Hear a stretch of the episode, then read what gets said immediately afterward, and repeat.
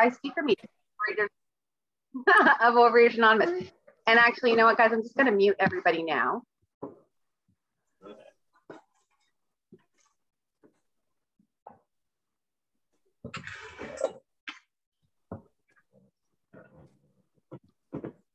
Hmm. Okay, everybody should now be muted. Great. And I'm just making sure, okay, we're good to go. So thanks again, everybody. Hello, and to those who were just uh, listening on the recording, we are just taking two seconds there to mute everybody. So I am now welcoming you, welcoming you to the June 5th OA Rise speaker meeting of Overeaters Anonymous. My name is Sherry. I am a compulsive overeater and bulimic, and I am your host for this meeting. OA Rise stands for Recovery Inspires Shared Experiences, and we are really glad that you're all here. As with all OA meetings, OA Rise is run entirely by OA members who are volunteering their time to make this meeting happen. On occasion, there are glitches in online meetings that cannot be anticipated. Please bear in mind that we are doing our best, so we ask that you take any negative uh, reactions to your sponsors. However, we would be happy to hear from you if you would like to provide us with kind and constructive feedback. Thank you for your support. Uh, will all those who wish please join me in the serenity prayer? God, grant me the serenity to accept the things I cannot change, courage to change the things I can, and the wisdom to know the difference.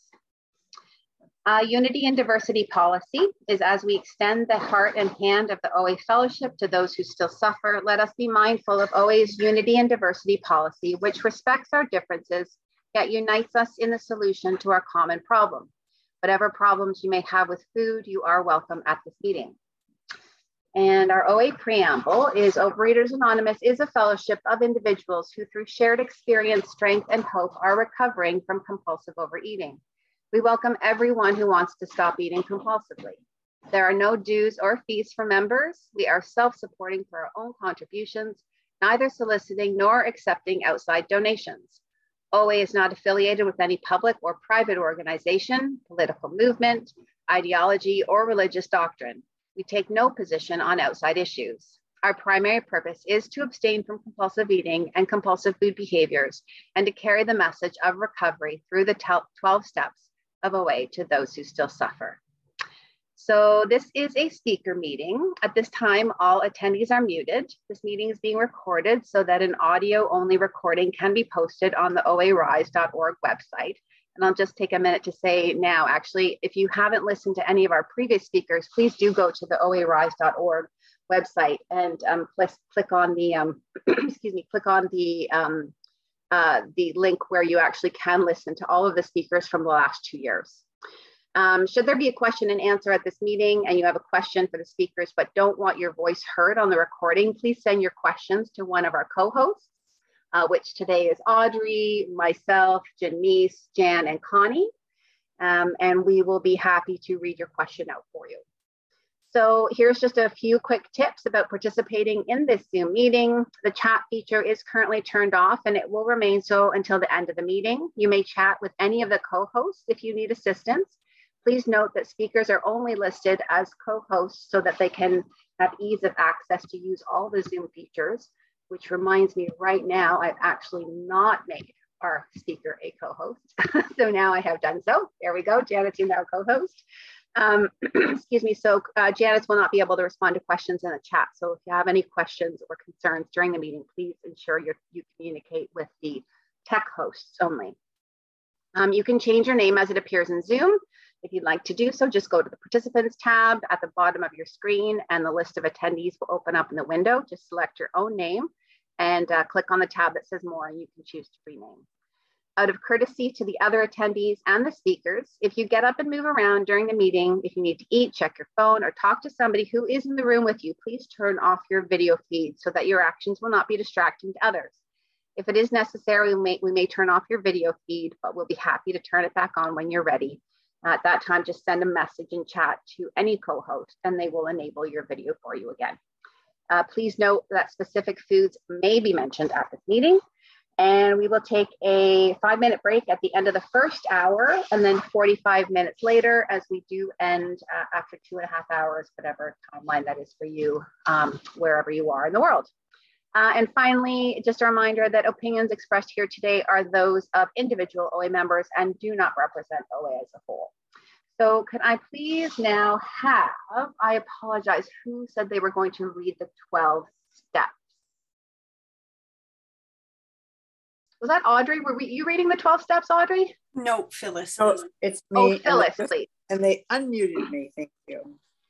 Um, did you want me to start with really have we seen it fail or just the steps itself? Oh, that's like? the, um, yeah, rarely, that's the big book, how it works. So just the steps is great, please. Just the steps. Okay, I can do that.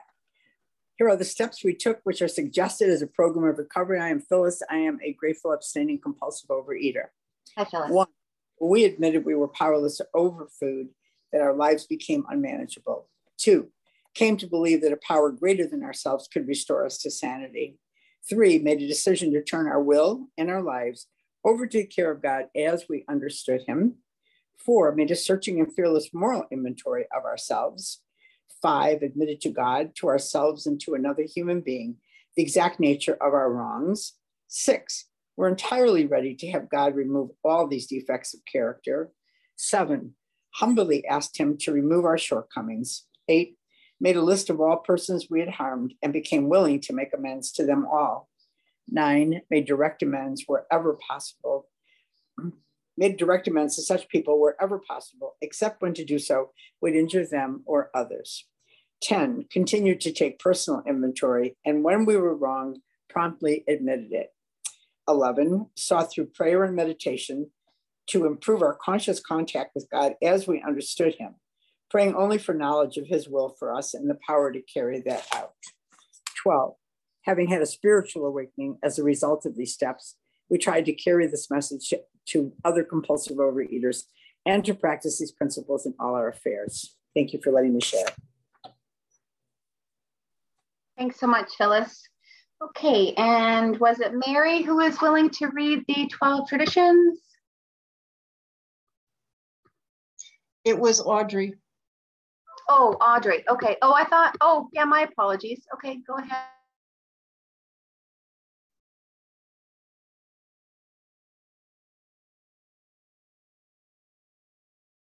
Nothing. Oh, and I'm yeah. I'm just yeah, and I'm just yakking away, and I was muted myself. I sorry. Go ahead, Audrey. I apologize. Mary was going to read the preamble, I think, and I went ahead and read that. Any sorry, Mary. Thank you for your willingness to share. Go ahead, Audrey. Hi, everybody. My name is Audrey. I'm a food addict. The 12 traditions of Overeaters Anonymous. Our common one, our common welfare should come first. Personal recovery depends upon OA unity. Two, for our group purpose, there is but one ultimate authority, a loving God as he may express himself in our group conscious. Our leaders are but trusted servants, they do not govern. Three, the only requirement for OA membership is a desire to stop eating compulsively. Four, each group should be autonomous except in matters affecting other groups or OA as a whole. Five, each group has but one primary purpose to carry its message to the compulsive overeater who still suffers. Six, an OA group ought never endorse, finance, or lend the OA name to any related facility or outside enterprise, lest problems of money, property, and prestige divert us from our primary purpose. Seven, every OA group ought to be fully self supporting, declining outside contributions. Eight, Overeaters Anonymous should remain forever non professional, but our service centers may employ special workers. Nine, OA as such ought never be organized, but we may create service bodies, sorry, service boards or committees directly responsible to those they serve. 10, Overeaters Anonymous has no opinion on outside issues, hence the OA name ought never be drawn into public controversy. 11, our public relations policy is based on attraction rather than promotion. We need always maintain personal anonymity at the level of press, film, sorry, at the level of press, radios, film, television, and, and other public media of communication. And 12, anonymity is the spiritual foundation of all these traditions, ever reminding us to place principles before personalities. Thanks so much, Audrey. Okay, um, just a reminder about our seventh tradition. According to our seventh tradition, we are self-supporting through our own contributions. We send all contributions in excess to our expense, sorry, of our expenses directly to the World Service Office to help carry the message to other compulsive eaters. Our meeting expenses here are a Zoom subscription and the OA Rise website, which includes the cost of extra storage so that we can upload the speaker recordings for you. Contributions can be made by PayPal to our email address, which is info at oarise.org, or you can visit our website at oarise.org and click the Contribute Now button, which is easily found on the home screen. We'll show you how to do that later. And a suggested donation of $3 will allow the OA Rise speaker meetings to continue. Should you be somebody who wants to send a check, um, please feel free to reach out to any of the co-hosts and we will let you know where the address is to send your check to. Um, okay, so it is now my great pleasure to introduce our speaker for today, Janice.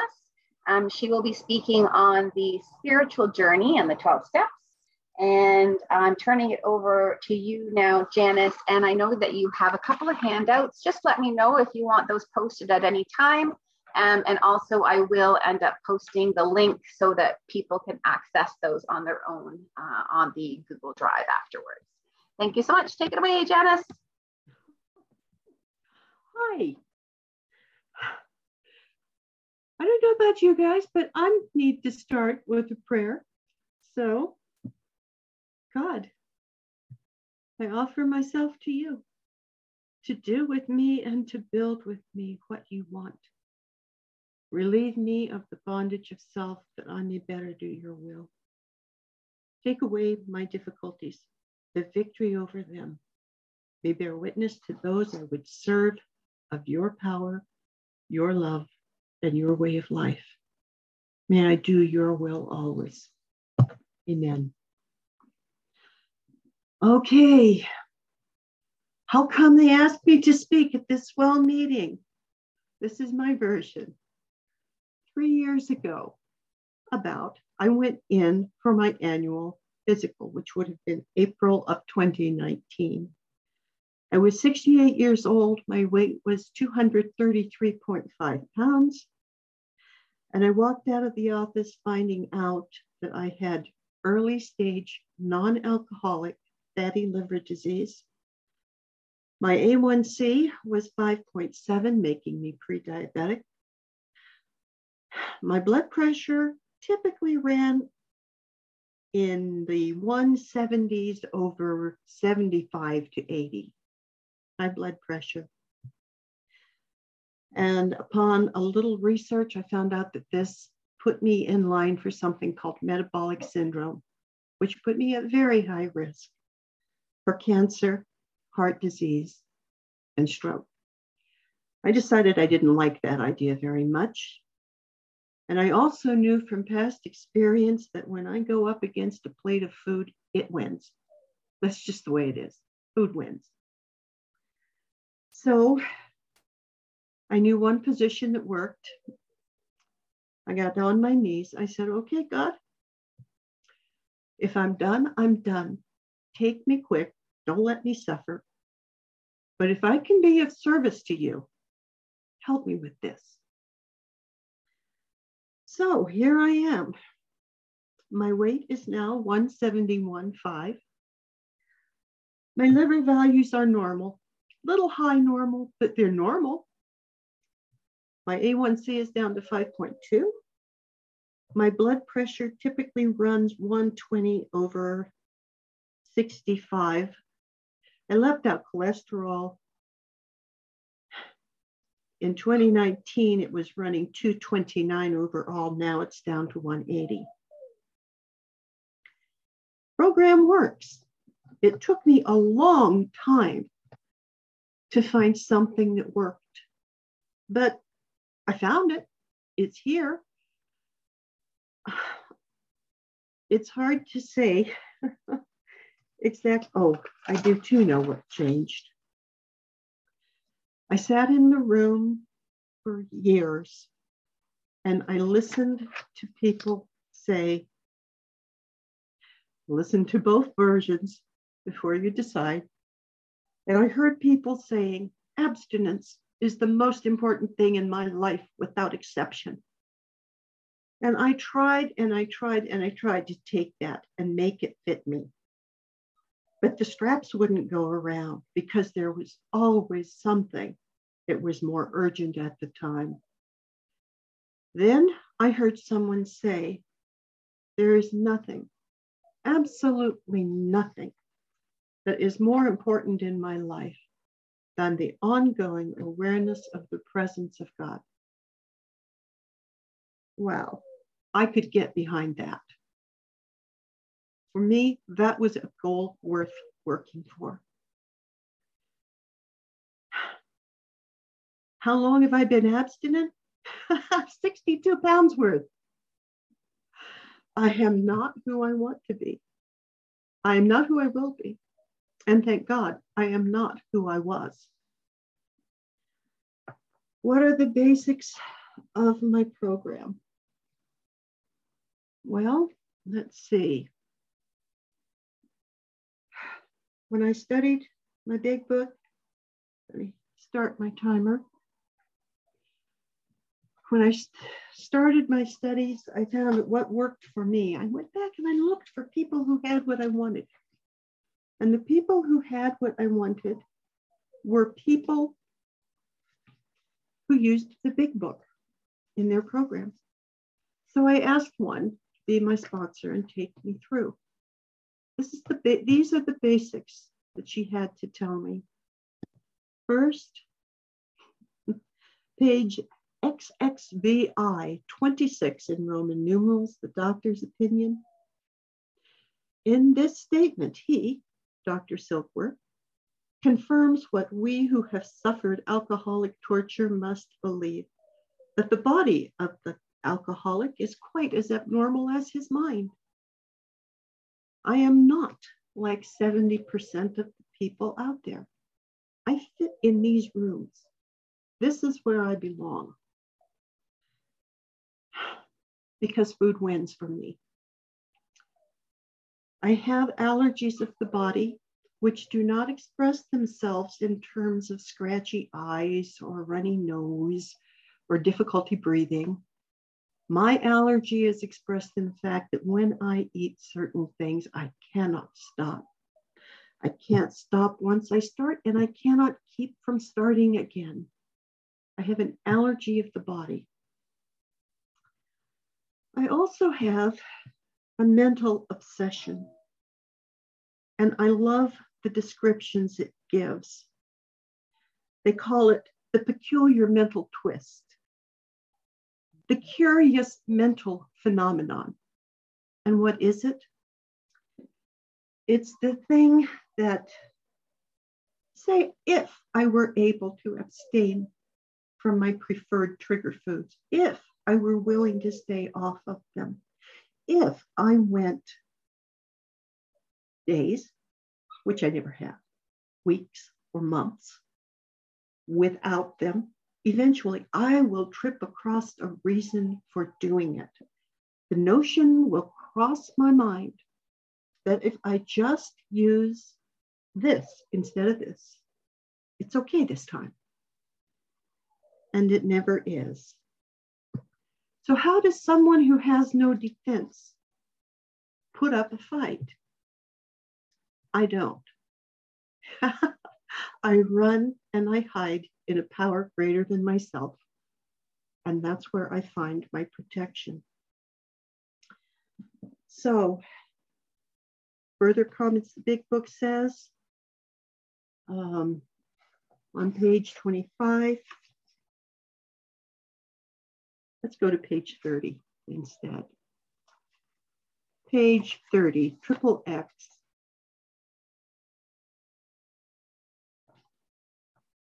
Okay. All these and many others have one symptom in common. They cannot start drinking without developing the phenomenon of craving. So it's real, it exists. This phenomenon, as we have suggested, may be the manifestation of an allergy which differentiates these people and sets them apart as a distinct entity. that's us, a distinct entity.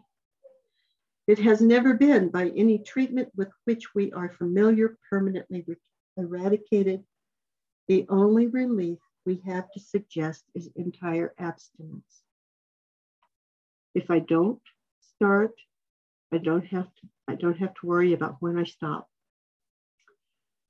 Staying not started is the issue. That's what the spiritual journey is about. Someone mentioned to me once the phrase, a sacred illness. Back in very, very early days of our history, Roman Empire, can't get much earlier. The sacred illness of the Roman Empire was epilepsy because people would go out of control and the only thing that could save them was an action of the gods.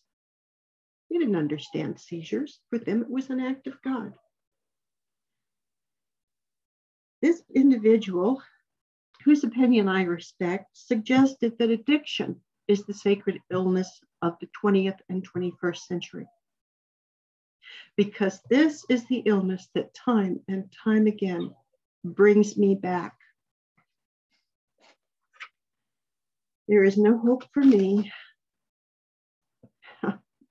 aside from a spiritual change.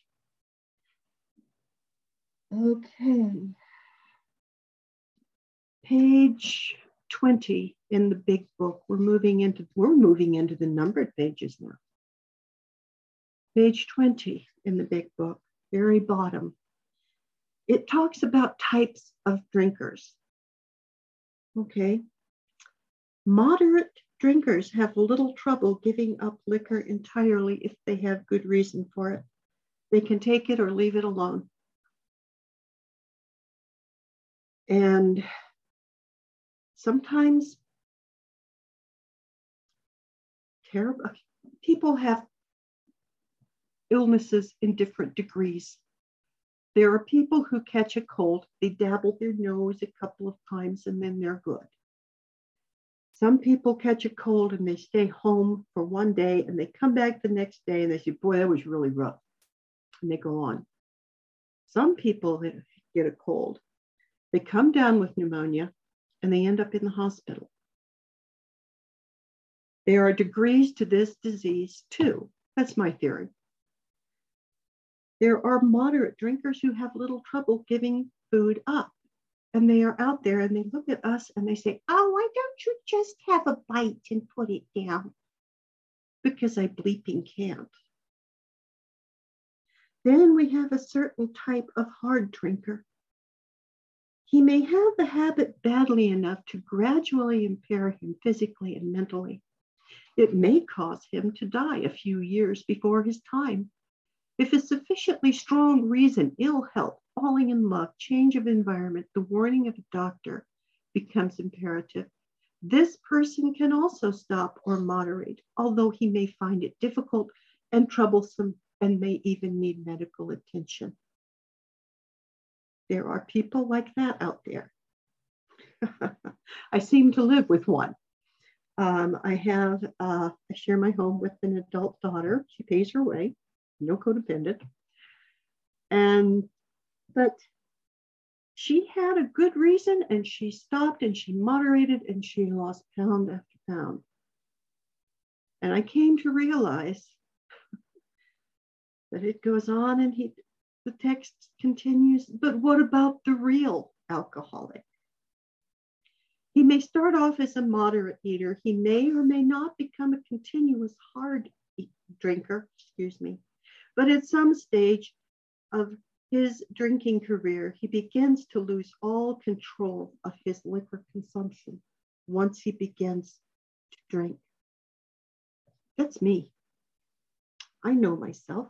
That's me. What happens to us? We're going to go back to page XXIX, where it says, on the other hand, and strange as this may seem to those who do not understand, once a psychic change has occurred, the very same person who seemed doomed, who has so many problems he despaired of ever solving them, suddenly finds himself easily able to control his desire for alcohol, the only effort necessary being that required to follow a few simple rules. A psychic change, I looked up psychic. a psychic change is pertaining to the mind or the emotions. It is something that cannot be proven and can, can only be witnessed or shown. Something more than human power is needed. What we need is a, what I needed was a higher powered heart and brain surgery. I needed to accept an acceptance of a power greater than myself is a place to start. How do you find the power? A suggestion pick a generic HP. Anyone, there are a number of them out on the shelves. Pick a generic HP, add to it or subtract from it what you want. A, a big book, page 19.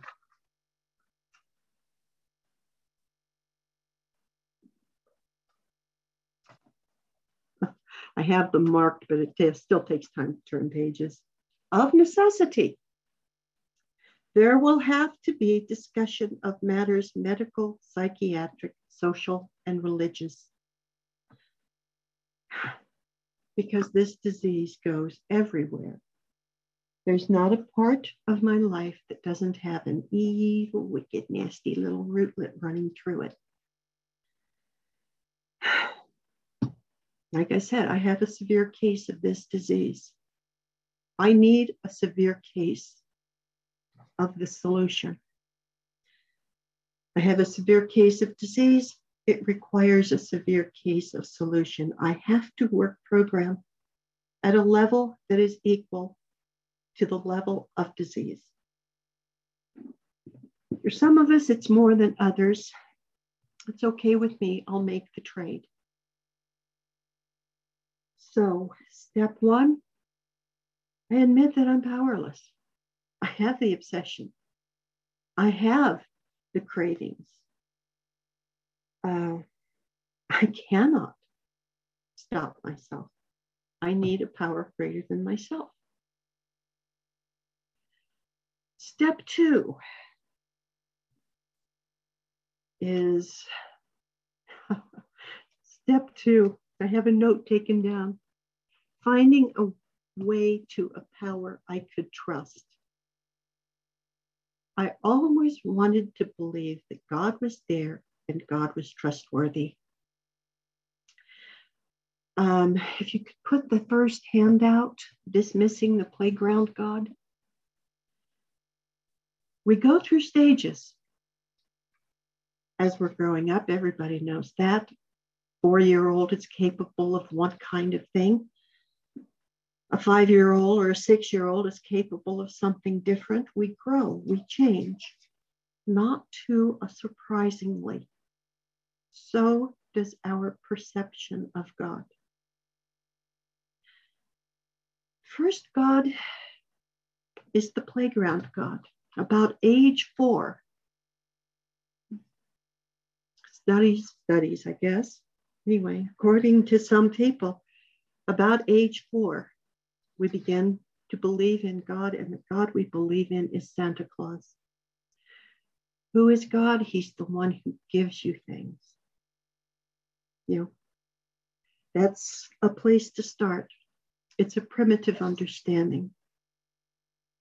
Be aware of what you hear.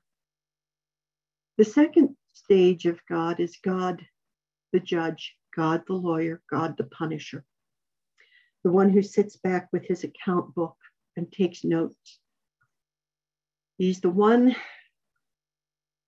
that inspired me to intensive perfectionism because he was so unpredictable. Suggestions. When you have to figure out who God is, Start with what you've learned at home.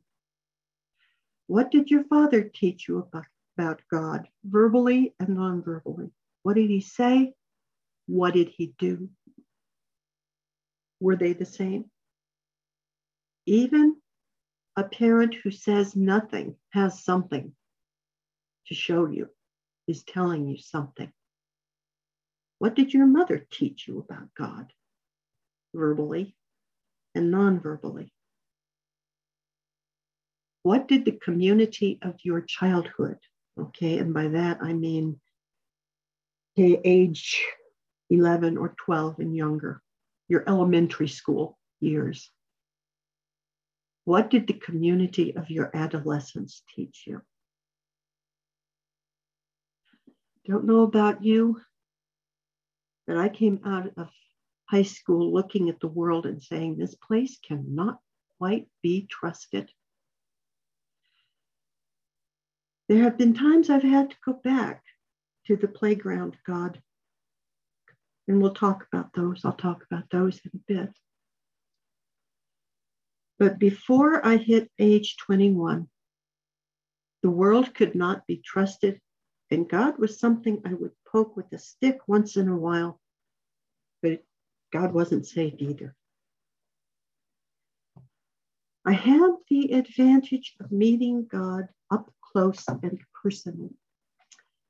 Bill referred to it as his mountaintop experience, page 14. There was an utter confidence. I felt lifted up as though the great clean wind of a mountaintop blew through and through. God comes to most men gradually, but his impact on me was sudden and profound. it happened like this. It was a time, I was 21, and it was a time of great turmoil and great sorrow. I mean, I didn't think anybody had been through anything this bad before. And there was one day in a fit of absolute teenage angst, I put my head down and I said, Oh God, are you even there? And God said, Yes. And I fell into the presence. And it changed my perception of reality. uh, all of a sudden, I knew that everything I had been told about God was rumors and gossip. And it was done by people who did had not had this experience. The thing about the mountaintop is you don't get to stay there all the time. You visit the mountaintop. I visited the mountaintop. I said, wow, that's cool. I like this. I want to come back. And I spent years, spiritual journey, seeking it again. Unfortunately, my happily ever after took a few years to come about, but I began the journey.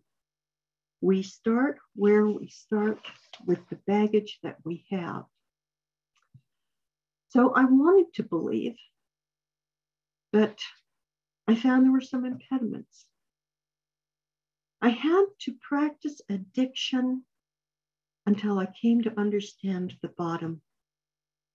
Once food had beaten me into a state of reasonableness, I was ready to go on. I wasted years thinking that abstinence was had to be the most important thing by itself. And I couldn't. It would not fit the mat, the mask just wouldn't go on. What I have found since then is that it is the ongoing awareness of the presence of God that enables my abstinence. That's what I have to work for.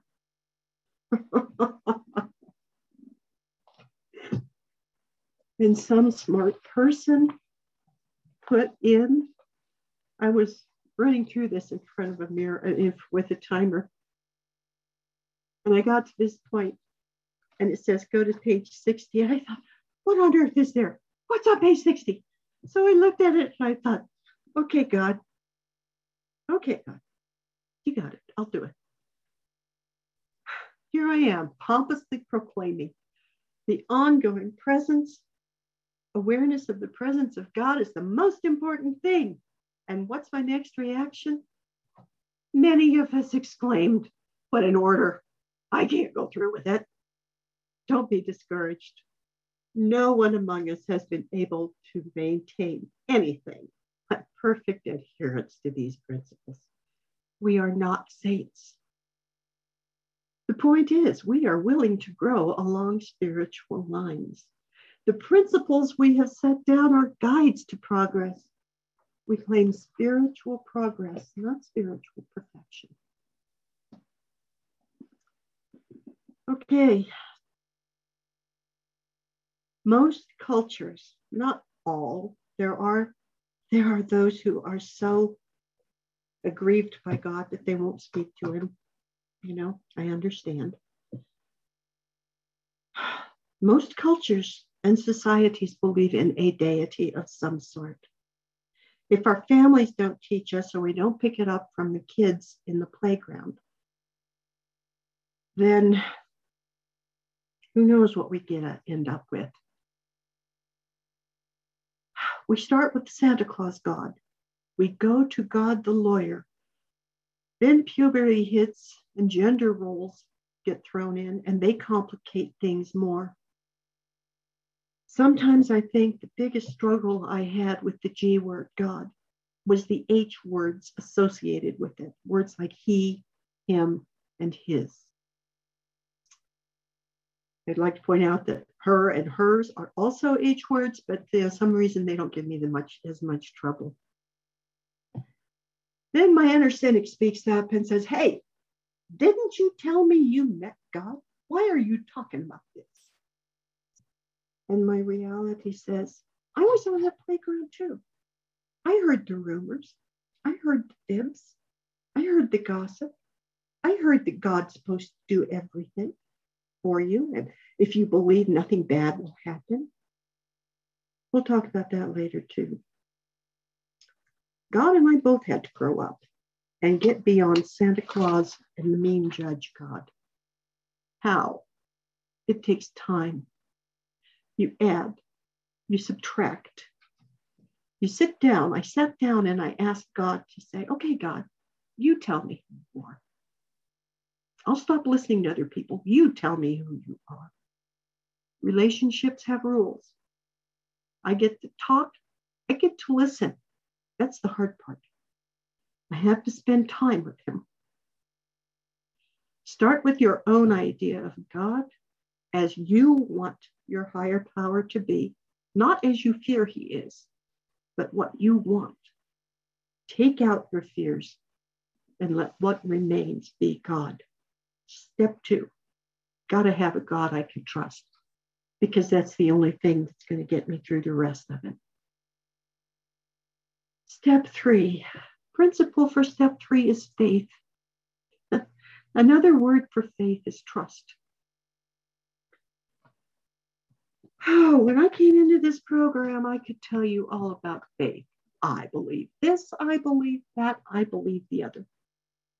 I could tell you all about belief. I believe this, I believe that. And I had absolutely no trust. Absolutely none. Step three is a decision, made a decision to turn my will and my life over to the care of God as I understood Him. Okay? The decision is a one time thing that decision needs to become an attitude as soon as possible. How do you develop an attitude? Repeated decisions and their application. What is my will? The application, the, the boundaries of the words I will. I will go to this meeting. I will share with them. I will tell them my about my trip. And in getting ready, I will sit down and I will say, God, I offer myself to you. Do with me and speak through me whatever you want. Help me to be of service to someone. I can only turn my life over to a higher power I can trust. And trust takes time. What are my old ideas? These are the steps I took. Where did my old ideas come from? When I don't trust God, is it the God of my mother? Oh boy, no, not trusting that one. The God of my dad doesn't exist. God of the playground, nah, he's mean. I want the power that held me when I said, Are you there? Be aware of the thoughts that cross your mind. Sometimes Big Book has uses that phrase a couple of times. Once, typically, once when it, the thought crossed my mind, I was not being any too wise. I believe that's the story of the fellow who put the whiskey in the milk. For me, that's diet ice cream and diet soda. Um, thoughts that cross my mind are important. I sat in meetings, I heard people say, Oh, the most effective prayer I ever said was just help. So I'm in the kitchen one day, reaching up into the cupboard, and it hit, crosses my mind. I should say help. Okay, God, help. And it's like I'm standing on a lava field. And I say help, and there's like this crack that pops open in the lava. And something comes up. There's this thing called the, the blade. You can find it sometimes. It's a hand drying device, and you put your hands in, and there's a blast of superheated air. And if you lose enough weight, your hand skin on your hands gets jiggly, and you just watch it dance. Um, so there's this lava crack that comes up. And I look at that and I think, whoa, what was that? And that was a lava hairline crack of rage. And the thought crossed my mind what are the words that go with this? And the words were, You didn't help me then. Why should I trust you now? Okay. So, what's that got to do with anything? That led to my conscious acceptance of the fact that, you know what? I suffered sexual abuse when I was young. I was 12 and 13. It was prolonged, it was brutal, I approached people and asked for help, and nothing was forthcoming. You didn't help me then. Why should I trust you now? Good question. So I admitted to this abuse. I began looking at it. I accepted it was real. When you accept something like that is real, there's almost a pink cloud. There's such a relief and I'm dancing in the pink cloud. Honest to Pete, I hear in my right ear because I'm a child of the 50s and I grew up on Looney Tunes, and this is the side that the angel sits on. And I hear in my right ear the words, but I had no hands. And it happened three times different occasions. I think it was about four or five days. And I'm listening and I hear absolutely clear. What does the voice of God sound like? He sounds just like me. I don't know why, but when I hear, which happens upon very, very, very rare occasions, I have to be willing to hear. And so, in thinking of that, this is the story behind I Had No Hands. World War II, lots of bombing, no smart bombs, indiscriminate damage. The GIs get to Europe, they walk in the cathedral. The cathedral has suffered bomb damage. part of the damage is that there is a statue of Christ, and the bomb damage is he has no hands. Under the statue is a poster. The poster says the only hands he has are yours. I asked for help. I didn't get help because God had no hands. We are the hands and eyes and voice of God in this world. If we do not take action when we are asked to, He has no hands. So, this is another story. This is about the edge. Come to the edge, he said. No, not me. I know what happens at the edge. The edge is a sandstone cliff. It goes down 500 feet to the bottom of the floor. I know, I grew up in New Mexico where these things happen. I looked over, you know, and there's a sign posted at this place. It's a canyon. There's a cliff dwelling on one side. There's a 500 foot cliff. You can walk out on the cliff and look at, okay, I need to be quiet soon. So I'll finish up. So I stand on the edge and God says, come to the edge. No, not me. I'm afraid. Come to the edge, she says. No, not me. I'm afraid. Come to the edge, he says. Oh, all right, fine. I'm here. Now what? He pushed me and I flew. I never expect flight, but it happens every time. and I'm still me, and I still expect rocks at the bottom, and I get flight.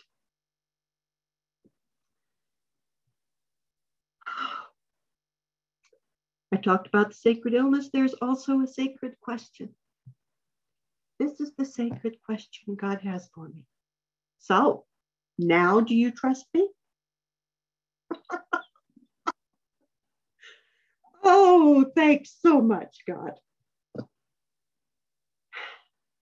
Last thing, last point, I, in my opinion, and it's just my opinion, God does not punish. But boy, oh boy, does he allow consequences. So this is the end of step three. Step three is the final leg in the first part of the journey. It's got three parts trust God, clean house, help others. This is the end of Trust God. Thank you for listening. You so much, Janice. It's very powerful. Um, it's 1.50. Did you want to have some time for question and answers before we take a break? Questions would be fun. Okay. Does anybody have any questions for Janice? Any comments? If you do, you can just raise your hand. Uh, if you need to know how to do that at the bottom of your screen, there is something called reactions. You just click on that and then you'll see the raise hand button. I actually have a question, Janice. Okay. um, could you expand more on that idea of God doesn't punish but has consequences? What what is your that I found incredibly powerful, and what does that mean for you?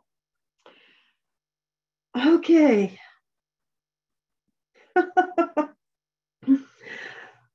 oh my goodness, consequences.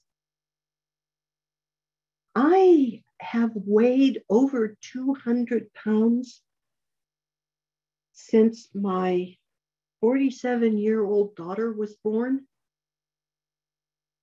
And I have consequences. Someone who carries that much weight that long, and I worked standing up on concrete floors. So I, I currently have both knees replaced, one hip and the other hip pending there are consequences to being an addict. Um, there are there are consequences to behaving as we behave. We'll get into it more. That's what the next part of the journey is for me is predominantly about. The whole idea behind four through nine is dealing with the consequences of my behavior and my addiction. I didn't mean to treat to teach my children how to be compulsive eaters. I didn't mean to teach them how to be codependent.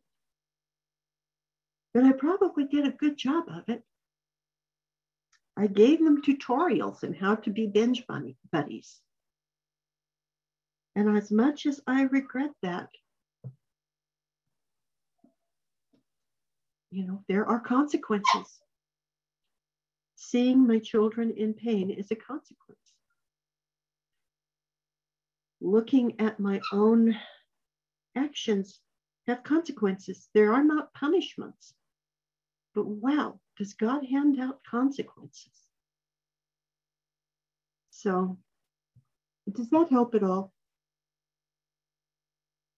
Yeah, I was thinking, um, or I, I, I feel safer with the words like God allows consequences versus. Okay. Yeah, no, I'm just saying for me, like because i'm really that that i found so powerful and also the the god has i didn't have any hands i had no hands like you know when i think about that it's like i really felt you know in my heart when you said that it's like but god now has hands in oa you know that's those are the hands that have yeah. now that i found you know when i found oa that was because someone had hands Right. And was able to pass that on to me. And then now that's my responsibility is that I now have hands and yes. I can to help others. Whereas when I was like growing up, there was no one who who had that to offer. So there wasn't that available and it wasn't God's fault. It wasn't like God didn't care. It was just there was nobody with the hands and right. believed who could pass it on. So yeah, I really really appreciate both of those things so much. That really has resonated. So thank you. Um, and it looks like uh, Carolyn C has uh, a question. So um, Janice, would you mind taking care of lowering her hand and unmuting her? Hi, uh, my name's Carolyn. I'm a compulsive overeater. And um, I really liked your speech, Janice. Uh, it's neat because I can never imagine giving like a speech, like whatever it's called. And I could tell you were nervous. And uh, this is really cool because I just kept getting deeper and deeper into it because I was listening to what you were saying, you know, beyond just you being nervous about it.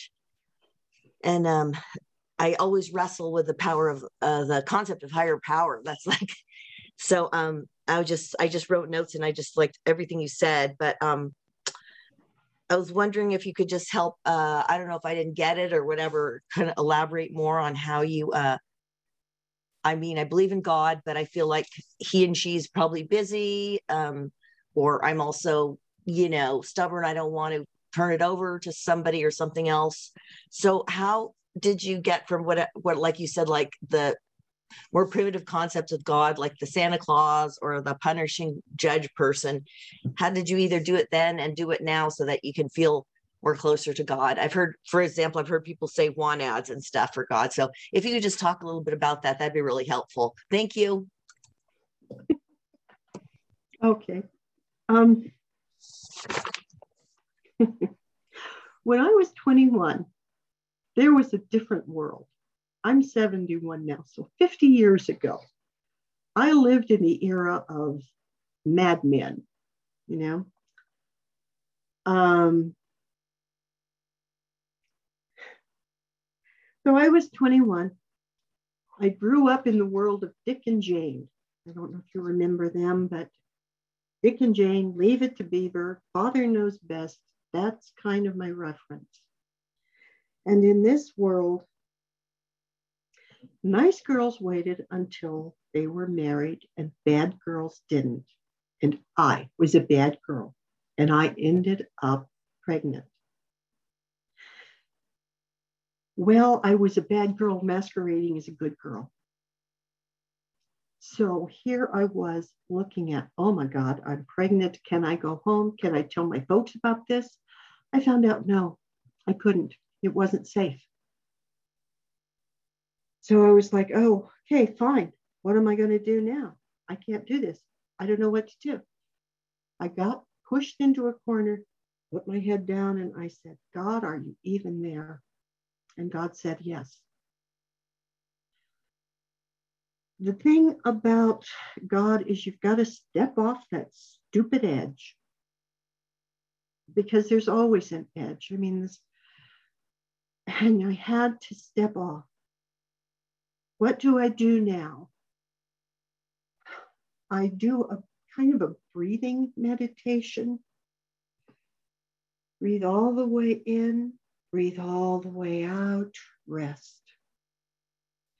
Breathe all the way in, breathe all the way out, rest. And there's a brief space there between the in breath and the out breath.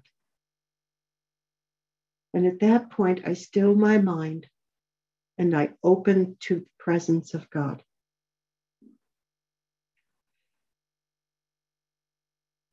Trust me, he's not mean. Uh, I heard someone say recently, armored only with your breath. Sit and face the monsters and watch them run. Breathe in, breathe out, look for God. Breathe in, breathe out, find God. So, those are things that work for me.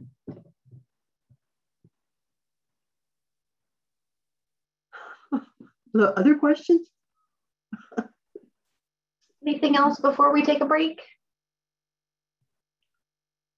Okay, so let's take a five minute break. We will um, be back at uh, five after the hour. Thank you so much, Janice, and um, see you guys all in five minutes. Our self-supporting. Thanks, Jen. Uh, we are self-supporting through our own contributions. Our OA Rise meeting expenses, once again, are a Zoom meeting subscription, uh, which does not cost too much, but what does cost us finances um, that we need support in is the cost of the OA Rise website. And that includes the cost of extra storage so that we can upload the OA Rise speaking recordings for you and have them kept there to be um, heard by yourself and others. Contributions in excess of our meeting expenses will go directly to the World Service Office to help carry the message to other compulsive eaters. A suggested donation of $3 will allow this meeting to continue. And we definitely do need Seventh Tradition financial support for this meeting. So if you're able to do so, we would really appreciate it. Uh, contributions can be made via PayPal to our email address, which is info at oarise.org or they can be made directly on our website. If you go to oarise.org, on the very first page that comes up, there is a button that says contribute now. You just click on that and then follow the directions. And lastly, um, if you do um, feel more comfortable sending a check, let uh, one of our co-hosts know and we will give you the address to send the check to. Um, that is pertinent to our American friends. Uh, anybody outside of um, the US, uh, there is some other ways that we can accept seventh from you uh, if you're not comfortable doing it online. So just let us know. And we'll just we'll just observe that for another minute if you want to go to the OA Rise website, and then we'll be back.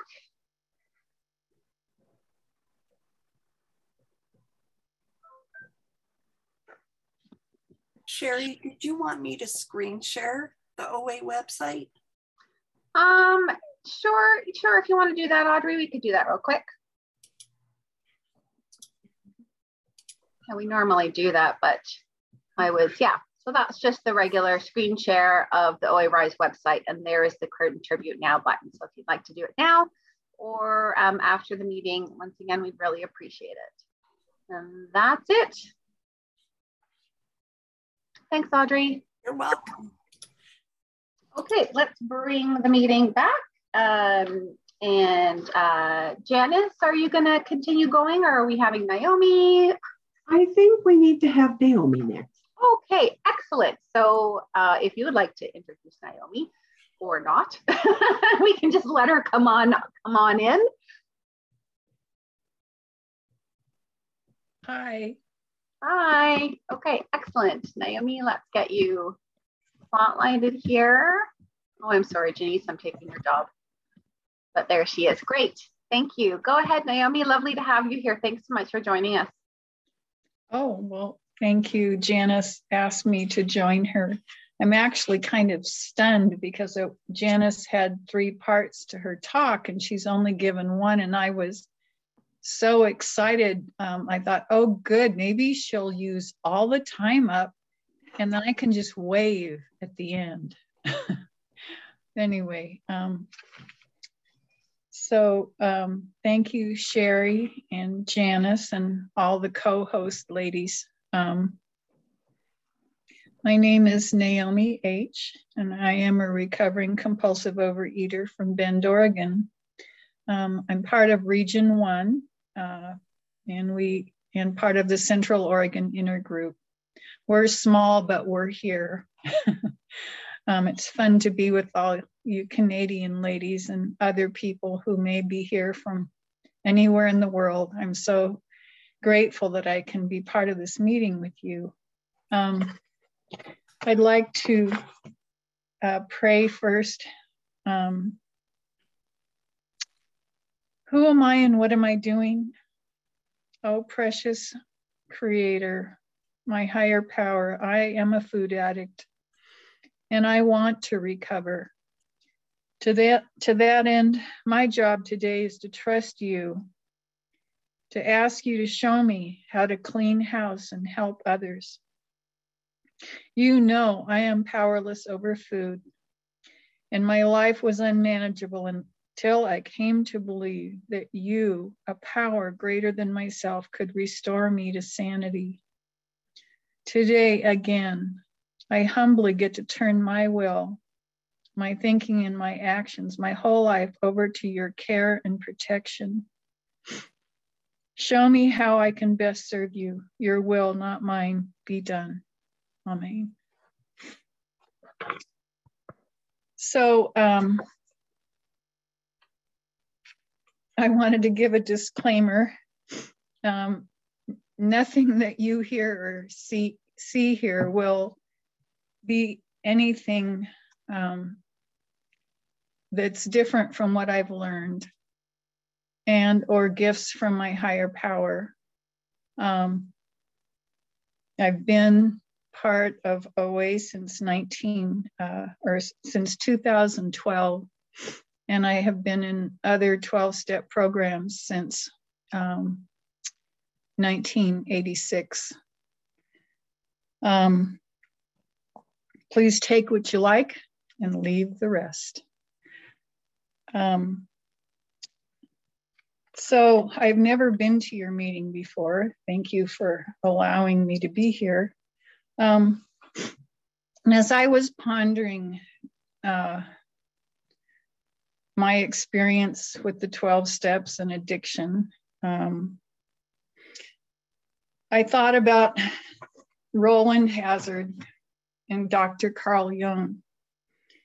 And I'd like to talk about the, on page 27, I'm going to read some and then I'll go back and talk about it. Some of our alcoholic readers may think they can do without spiritual help.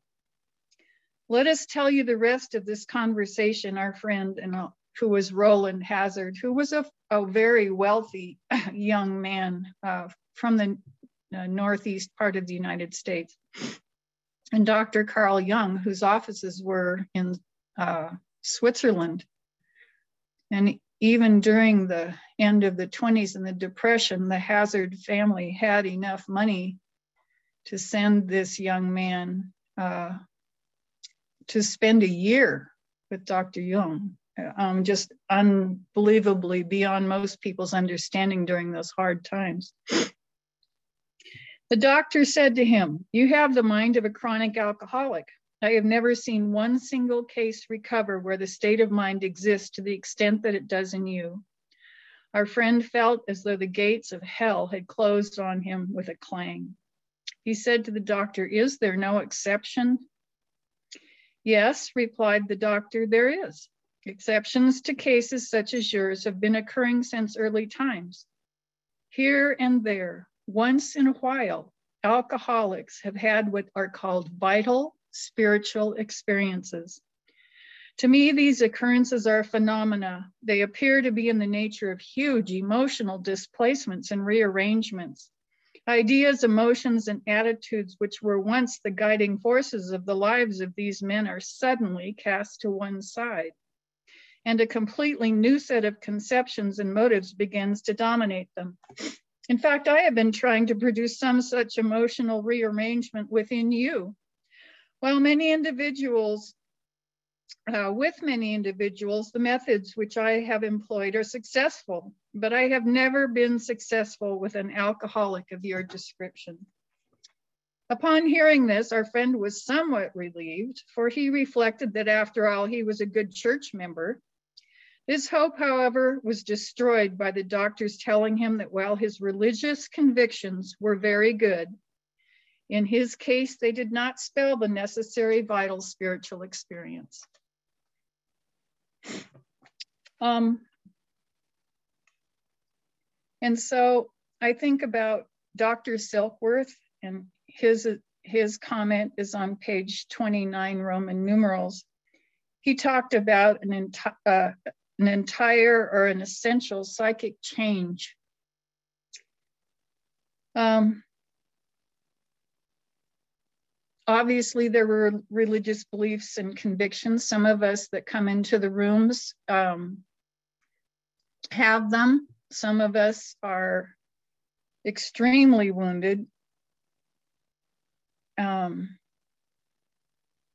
and as Janice mentioned, we come in with a spiritual history and spiritual baggage.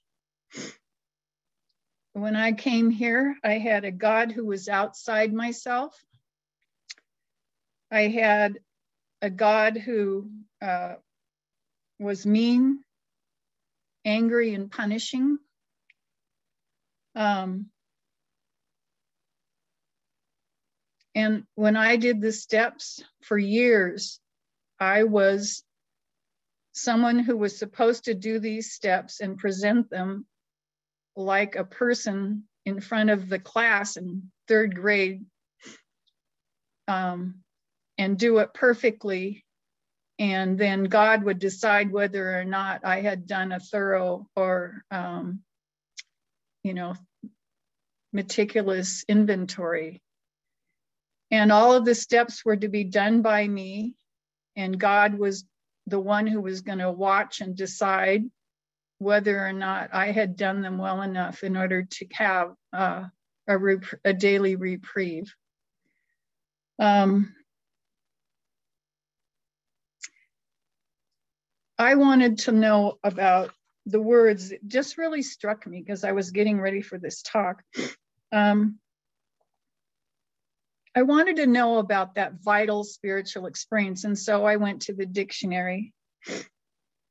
Sorry, I we have allergies. We're having the weirdest weather. We just had pouring, pouring rain. And within a minute after it stopped, it was sunshine as if what? Rain? Um, anyway, um, so I wanted to know about vital, and vital has the root of vivre, uh, of life, and it's an energetic, forceful, lively, necessary to existence kind of a thing. Uh, it describes continuance or well-being of something. It's essential, it's indispensable, and it's of critical importance. And I wanted to know uh, where it was in the in the big book and in the 12 and 12. And I discovered modern, um, I have to say, modern technology is a blessing and a curse. but I was able to type in AA Big Book colon vital and come up with quite a few places, um, three in the 12 and 12 and uh, seven or eight in the big book, talking about this thing that was alive, that was necessary for me to stay alive. And spiritual, as Janice kind of mentioned, is not physical or corporal. It it's pertaining to the mind or to the intellect, the seat or center of moral or religious nature. Um, and so what I've discovered, oh, and then the next thing had to do with the experiences. And in the um, second appendix in the back, which is brief, um, but wonderful, it talks about the difference because of course, when the big book first came out, even though there were some other, how can I put it? There was some other allusion to the fact that it could be slow because it happened so quickly with Bill and in, in some of the stories, people assumed if they didn't uh, get it in a big explosion of spiritual fabulousness, they they didn't get it at all, and they were afraid. I mean, didn't have all the stuff we had. They had a book and a hope, and no group, um, just the central office in New York. Um, actually, originally they just had the group in Cleveland, in uh, Akron, and later in Cleveland, Ohio. So um, they defined this experiences versus awakenings. And I've been blessed to have both in my life. And the hilltop experiences are inspirational. But I looked up the word trudge and um, trudging the road of happy destiny, you know, it always seemed kind of dreary to me. Well, it's a combination word of um, which means to uh, tread and drudge. So they smushed them together and came up with trudge.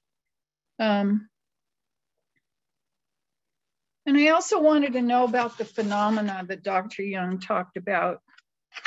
Um, a phenomenon is an observable, observable occurrence that is remarkable or extraordinary in the mind. Quite often, and so I'm going to turn to page in this spiritual experience, it talks about it. Um, most of our experiences are what the psychologist William James calls the educational variety because they develop slowly over a period of time. And this is on page 567 in the big book. Quite often, friends of the newcomer are aware of the differences long before the newcomer himself finally realizes that he's undergone a profound alteration in his reaction to life, but such change could hardly have been brought about by himself alone. What often takes place in a few months could seldom have been accomplished by years of self-discipline. With few exceptions, our members find that they have tapped an unsuspected inner resource source, which they presently identify as their own conception of a power greater than themselves. Most of us think this awareness of a power greater than ourselves is the essence of spiritual experience. Our more religious members call it God consciousness. And so, what Dr. Jung was talking about to Roland, and what Roland told Ebby Thatcher and what Ebby Thatcher told Bill and what Bill told Dr. Bob was that there had to be some internal change. You know, Dr. Uh, Jung called it, where is it? Sorry, where's my tab?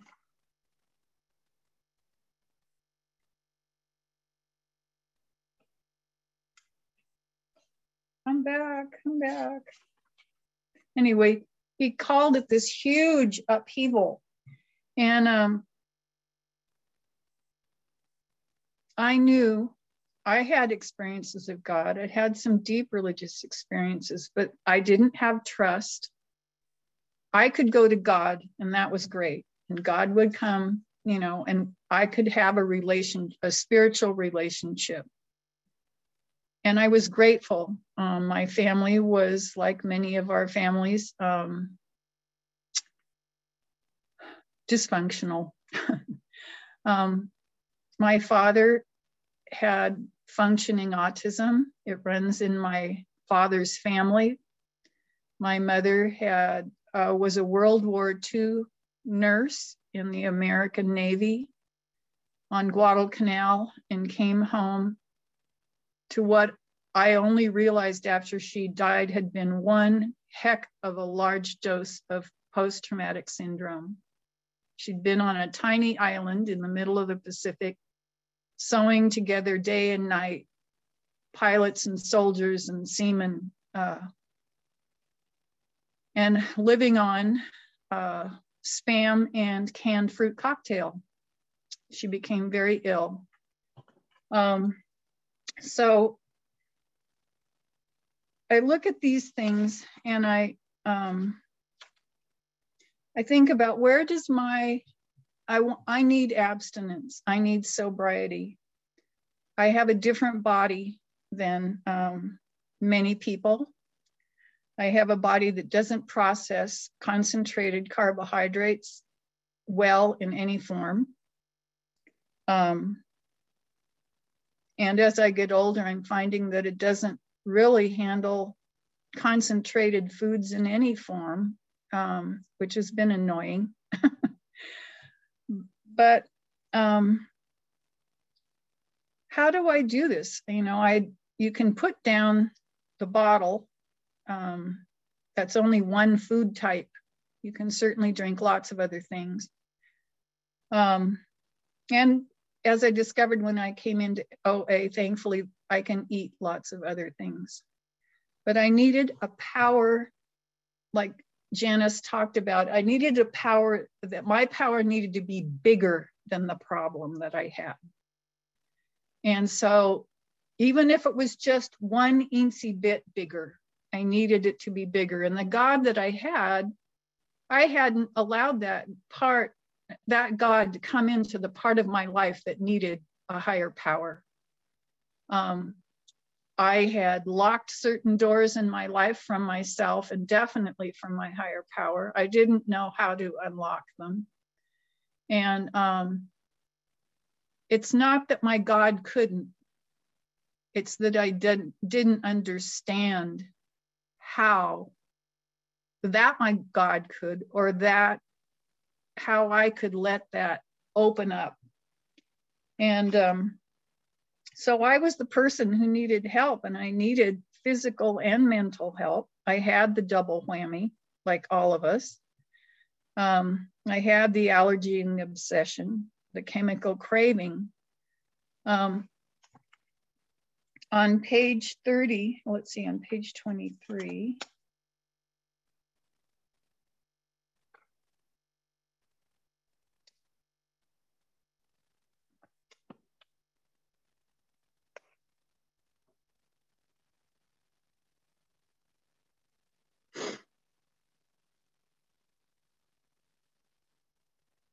And this has to do with somehow, someday, I'll beat the game. Well, that's the lie. Um, that's me without my higher power. Um, that's me understanding that I have a higher power and that my higher power is completely aware of my body chemistry and my mental condition. Um, the concept that, that I'm never alone, not in a sense that someone is, my higher power is there, you know, what's she doing now, you know, but the concept of um, in what ways can I show her my love? In what ways can I get her to understand that I am always for her God is always for me. Um, even when I, you know, I liken what Janice shared about consequences to being under an umbrella. If I'm under the covering of my higher power and I pray, my my options are infinite. But if I step out from underneath that umbrella, I can't blame God. I can't blame my higher power. Um, and it's learning where that is. I had, you know, I have had to start over. Um, and trust, I looked it up. I wanted to see if we're so good with acronyms. I wanted to look and see if there was one, and I found one. Totally relying upon spiritual truth.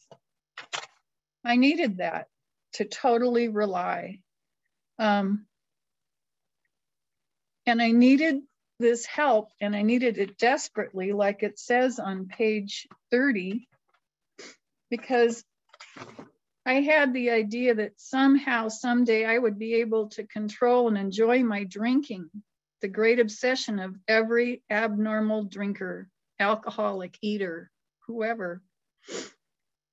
The persistence of this illusion is astonishing. Many pursue it to the gates of insanity or death.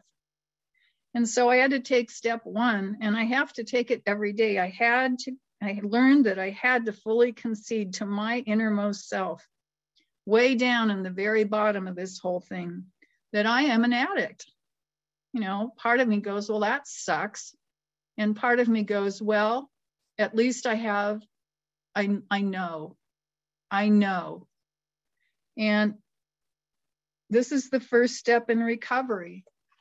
So I had to admit it and I'm still admitting it. You know, there are a portion of uh, people in recovery who consider themselves recovered, and it's used many times in the big book, that term. I have recovered from certain parts of my addiction, and for that I am exceedingly grateful. But there are still parts of me that argue that jump in and out from underneath the umbrella.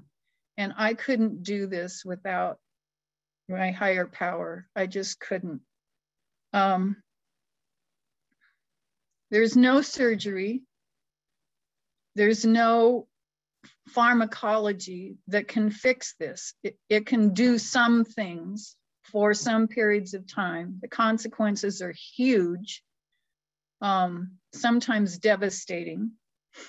And so I needed to know how to be restored to sanity and first, like many of us, land like it says in our OA book, me crazy, right, you know, but I have a very vulnerable brain. We all do. And the chemistry of an addict is a challenging thing. Um, and so I needed sanity. Um, and I needed to learn how to live abstinent and sober. And it's interesting, the story right before the end of the book, the last story is called How to Handle Sobriety. And the person said that their problem wasn't not drinking. You know, for me, I'm not going to pick up the frozen pie. I'm not going to run to the store because I feel I can't stand the way I feel. It hurts and it's uncomfortable and I, all those emotions. But Alcoholics Anonymous, and in our case, OA, offers us a way to stay sober. And that's what I needed and what I need today. I needed a power greater than myself, greater than the power I had at the time. Um, we have spiritual history and spiritual baggage. And I really appreciate, I know Janice, and I really appreciate how ardently she has worked on that. Um, the playground God thing she talked about. Where did we get this stuff and what have we internalized? I had to learn to be honest, willing, and open minded these essentials of recovery are in, indispensable. They're vital. And that's where the life is. And that's what I want. I want a life. Um, we go through half measures as it mentions right before it starts into the steps on page 59. Um, and sometimes all we can do at the beginning is half measures because we don't know what the heck we're doing. And hopefully we have some really wonderful people to help us, sponsors and listening at meetings, the literature that we have, our tools. Um,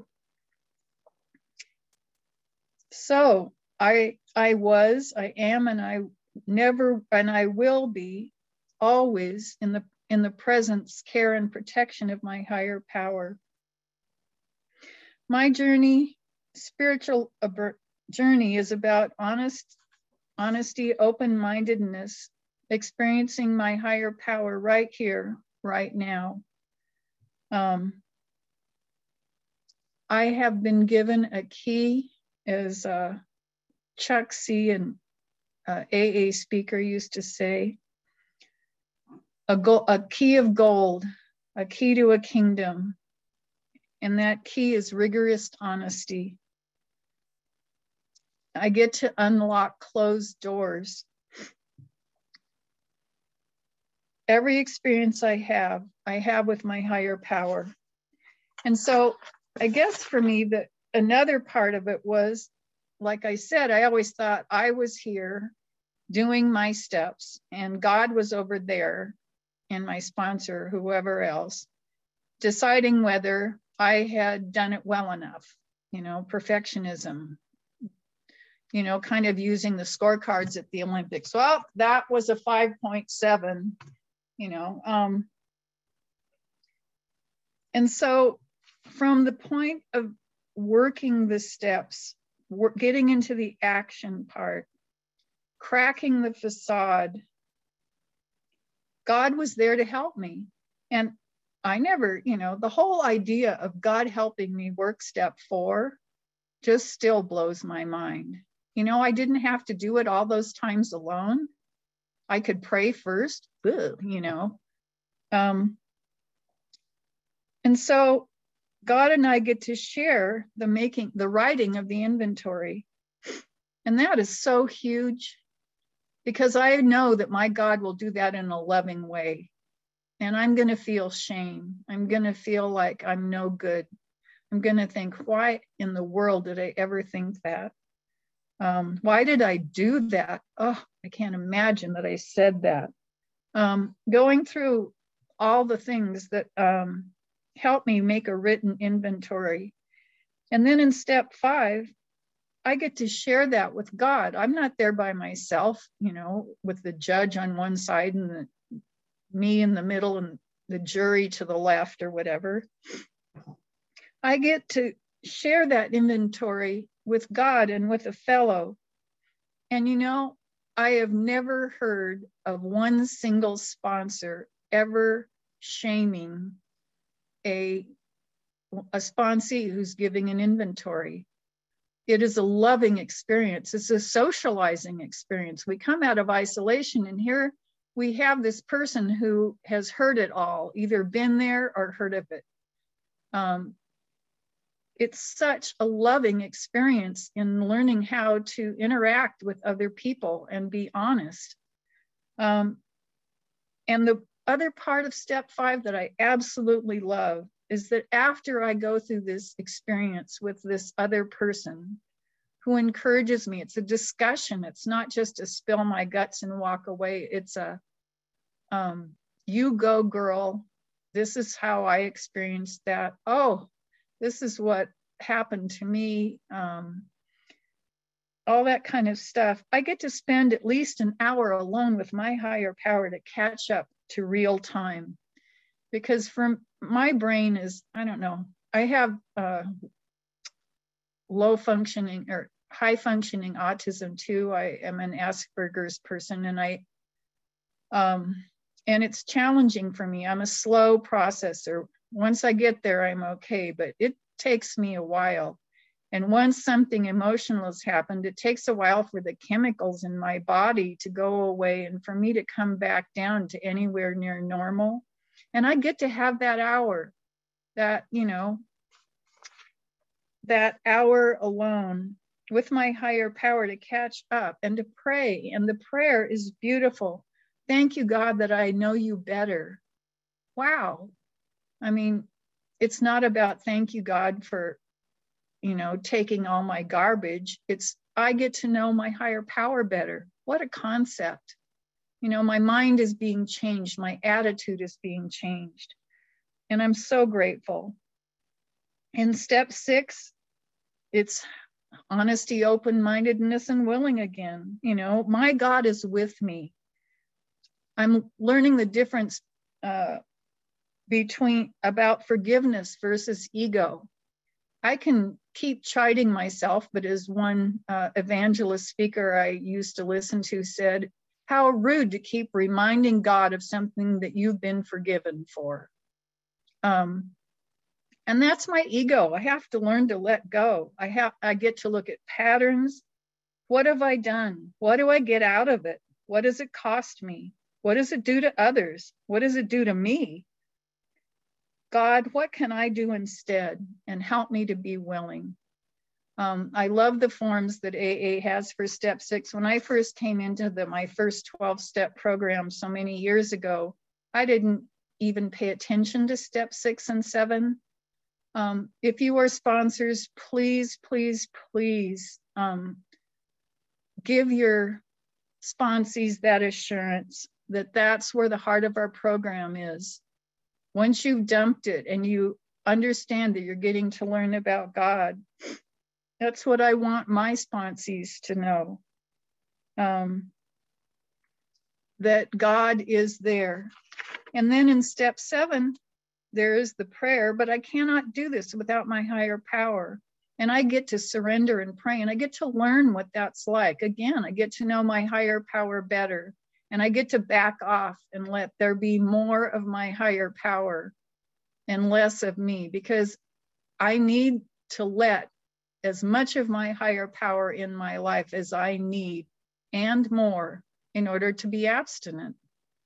Because I'm not you know, if I reach for the chips or whatever, I need a God that's bigger than that. I need a God who's going to blast into my brain and go, whoa, baby, you know, what are you doing? You know, right here, right now. What are you feeling? What are you thinking? What are you doing? Um, step eight, and I love step eight. It's, um, and in it is that wonderful definition of what our real purpose is, is to be, our real purpose is for God to fit ourselves to be of maximum service to God and the people around us. And I added that one piece because I don't do it. My real purpose is not to fit myself out, but it's to let God fit me out. I can't, otherwise, I'm just my selfish, self centered self. Um, and it's what has my behavior cost others? And who are those poor people? And what does God want me to do about each situation? It's such a beautiful step, and it has so many parts. Um, and again, God, myself, and other human beings. And when I go through this step, again, it's a socialization experience. It's something I do with God and with my sponsor. And if I need to talk to other people, this is the time where if I need to talk to lawyers or I need to talk to bankers or if I've shoplifted and I need to talk to store people, you know, managers or whatever, this is God showing me how to do this, how to live a different life so that I don't store up all this stuff and then go and eat myself to death. So I love it. You know, you it says on page, where is it? It's kind of near the, where is it? This is step 10. Yeah, it says here on page 80, before taking any drastic action, which might implicate other people, we, we secure their consent. We have obtained permission from them. We have consulted with others. We've asked God to help us. And the drastic step, if the drastic step is indicated, we must not shrink. So we're learning how to behave in the world. the give and take, about using resources. Um, and God is with us every step of the way. And the God incident, the God incidences that so many of us experience during these steps are so, I mean, talk about a beautiful journey. Um, you know, uh, Chuck C said that he didn't think we were emo emotionally immature. He thought we were, um, what did he call it? That we had an excess of sensitivity, that we were overly sensitive people, that we, and we had more, uh, more nerve endings in all areas than the average person, that we feel more, we hurt more. Um, I remember talking with my dad one time, and it, it's hard because he did, I believe he had low, I mean, high functioning autism. But I was telling him all these feelings that I had, and he, he just said, No, you can't do that. You can't have all those feelings at once. And at that point, I basically shut him, shut him off. I, I loved him and I wished him well and God's very best. But at that point, I realized I couldn't communicate with him anymore. He wasn't willing to accept that I had so many more emotions. Um, and so, as I process all this stuff with God, um, I learned how to apologize to people. And I learned about my willingness to apologize to people. And I'm given ways to apologize to people, and it's huge. And I'm, again, so grateful and then I get to those beautiful steps 10, 11, and 12. And 10 is don't ever stop doing this if you want to stay abstinent or sober. Um, page 84, it's so small. It's just like page or step six and seven. They're so teeny in the book and they're so crucial. Step 10 is basically a paragraph and a lot of comment and promises. Um, this brings us to step 10, which suggests we continue to take personal inventory. There's continue. Continue to set right any new mistakes as we go along. We vigorously, I love that word. We aren't just, I can't just la-di-da this. God is wants me to vigorously commence this way of living as I clean up my past. I get to enter the world of the spirit, and that is just a concept I had never had before. Wow, to enter the world of the spirit. Huh. And that once I, and that since I have just started entering into it, my next function, I get to grow in understanding and effectiveness because I'm going to be someone who serves. This isn't an overnight matter. It should continue for a lifetime. Continue to watch for selfishness, dishonesty, resentment, and fear. And when these crop up, we ask God at once to remove them. We discuss them with someone immediately. So we ask at once to remove them. We discuss with someone immediately. We make amends quickly if we have harmed anyone. And then we resolutely turn our thoughts to someone we can help. And how do I how do I know if this has been accomplished? Have I returned patience, tolerance, kindliness, love? Am I considerate? Am I compassionate? Am I honest? Am I being fair? I mean, we can't let down on our, you um, we are not cured. I have to keep in fit spiritual condition. I, if I do this, if I let God do this with me, I can be placed in a position of neutrality, safe and protected. And I don't know about you guys, but a lot of my life, I haven't felt safe or protected. And um, someone what one time, and I can't remember where I heard it, that, that this was a book of prayers, promises, and program. And I love it. I love the prayers. They're kind of tucked in here and there. And the promises are everywhere. And the and the question, the question of every person who wants to be abstinent or so, sober, God, how can I best serve you? Your will, not mine, be done and it must be done constantly.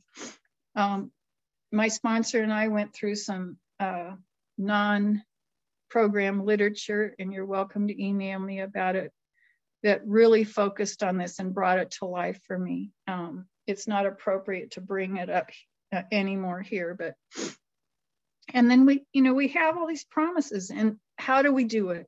We pray, we pray, we pray. We keep conscious contact, vigorously watching, continuous, vigorous watching. You know, as often I used my phone, um, setting it every hour, and I'll do that still if I need to do check ins. You know, am I selfish, dishonest, resentful, afraid, or inconsiderate? What are my motives? What am I doing? Uh, one lady in the meeting said, Look down at your feet. That's where you are. So I have to bring my head, my big balloon head, back down and look down at my feet. Where am I standing? Am I in the I'm in the kitchen reaching for something to eat? Am I doing something kind? You know, do I have a, a stinking thinking attitude or do I have a grateful attitude? Um, and it tells me exactly what to do here. I get to meet with God at night and talk about the, you know, go over the day and not like some kind of mean, oh, no, no, no, shame on you kind of thing. It's just how to go, you know? Let's look at how it went you know, by the time you get through your, my inventory, I know what my patterns and weaknesses are. Did I fall down in any of those areas? Um, and then in the morning, and what to, you know, God, I can't do this without you. Help me. I need, give me the stuff I need to do the stuff you want me to do today. Um, here and to and any time during the day, you know, here I am with my phone, you know, ding, ding, ding, two o'clock. Where am I? What am I doing? Where is God? That's my biggest question. Where am I in relationship to God? I can ask for an intuitive thought or decision. I can pause when agitated or doubtful. I'm aware of, of the fact that um, when I'm off the beam, I'm going to be restless, irritable, and discontented and that I, my motives are going to be skewed unless I stay with my higher power. Um, I am not running the show, and I will need that drummed into my head for the rest of my life. I want to run the show, darn it, you know, and I, and yet I have the privilege of having my higher power and being on this spiritual journey. And then God brings people into my life. I don't have to seek people out.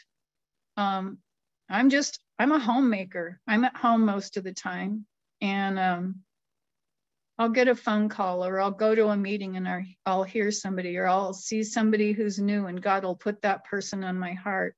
And it happens for all of us. Um, people have been there for me and my higher power, like Janice mentioned, wants me to be there for other people. I don't, you know, I realize that I'm not for everybody. Um, but there are some people that God has put me face to face with or God incidences that he God expects me or hopes or urges or compels me or puts on my heart to make a connection. And um, it's a privilege that all of us have. And so we come to step, I come to step 12, um, having had spiritual awakenings and having some of the, you know, what did he call them, experiences and some sudden, some mountaintop, and some just growing and looking back, looking back a month and going, wow, I didn't believe I could get through that. Um, and thank you for the creative way that you helped me to do that. And being able to share that with others. I share my experience, strength, and hope just like you do. You know, I have hope because I have a way, I have some I have my higher power and I have your support and I have the support of my sponsor and I have, you know, all our pamphlets and books. I have my spiritual background material that is ancient and beautiful. And whenever, you know, just like the, what is it, the OA, I can't remember what it's called. I don't have a book here, but whenever the hand of someone reaches out, I want the hand of OA always to be there. And for this, I am responsible. I get to be responsible because I've been through the steps. I have compassion. Um, so I don't know. I've talked quite a long time. Um, I thank you for listening to me. I guess I want to always have a grateful heart. And that's my spiritual experience to have a grateful heart, um, to learn to be truly humble, not smaller, not bigger. Um, there's a saying, um, no more than my place, no less than my space. I want to sit in my chair at the OA table, but I don't want to take over. I want to listen.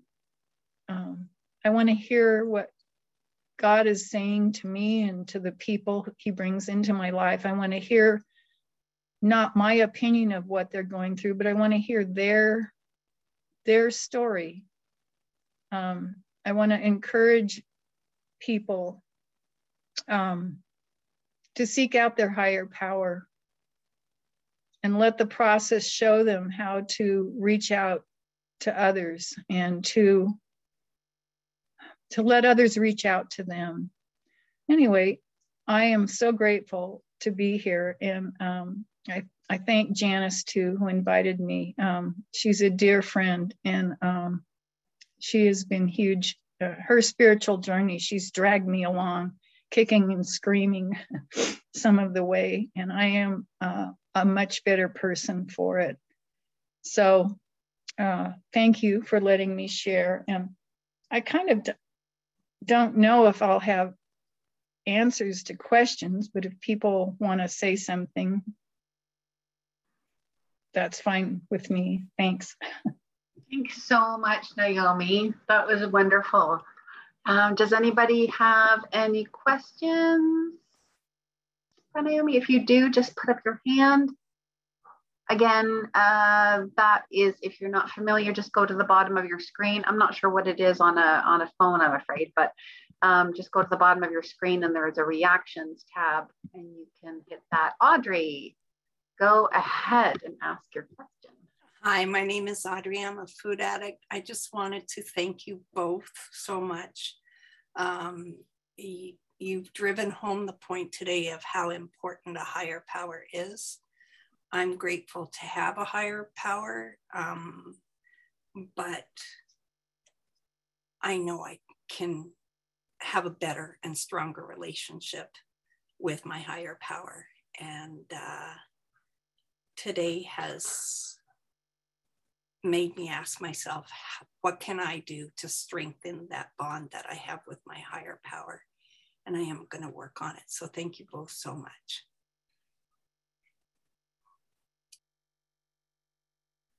Thanks, Audrey. Anybody else have any questions right now? Okay, why don't we take a very quick, oh, um, Janice, you have a question. Go ahead, Janice. Well, I just have a comment.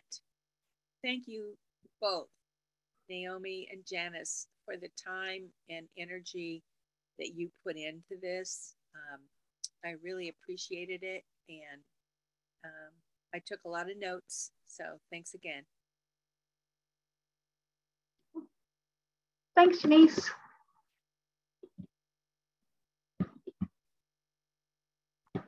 Okay, if we, uh, let's take that really quick break then so we can stop the recording and start again. Um, and how about we just take like three quick minutes and we'll be right back. I think so. Excellent. I think so. Okay, we have another, we go until uh, um, uh, another 25 minutes and then we'll just take five minutes to close. Okay, good Thanks, enough. All righty then. I am setting my timer for 23 minutes. Okay, are you ready for the ride? Here we go. Let's play What If. Okay, we used to do that on the playground a lot. What if? What if God was exactly what you want God to be? What if only the best things you ever heard about God were true? What if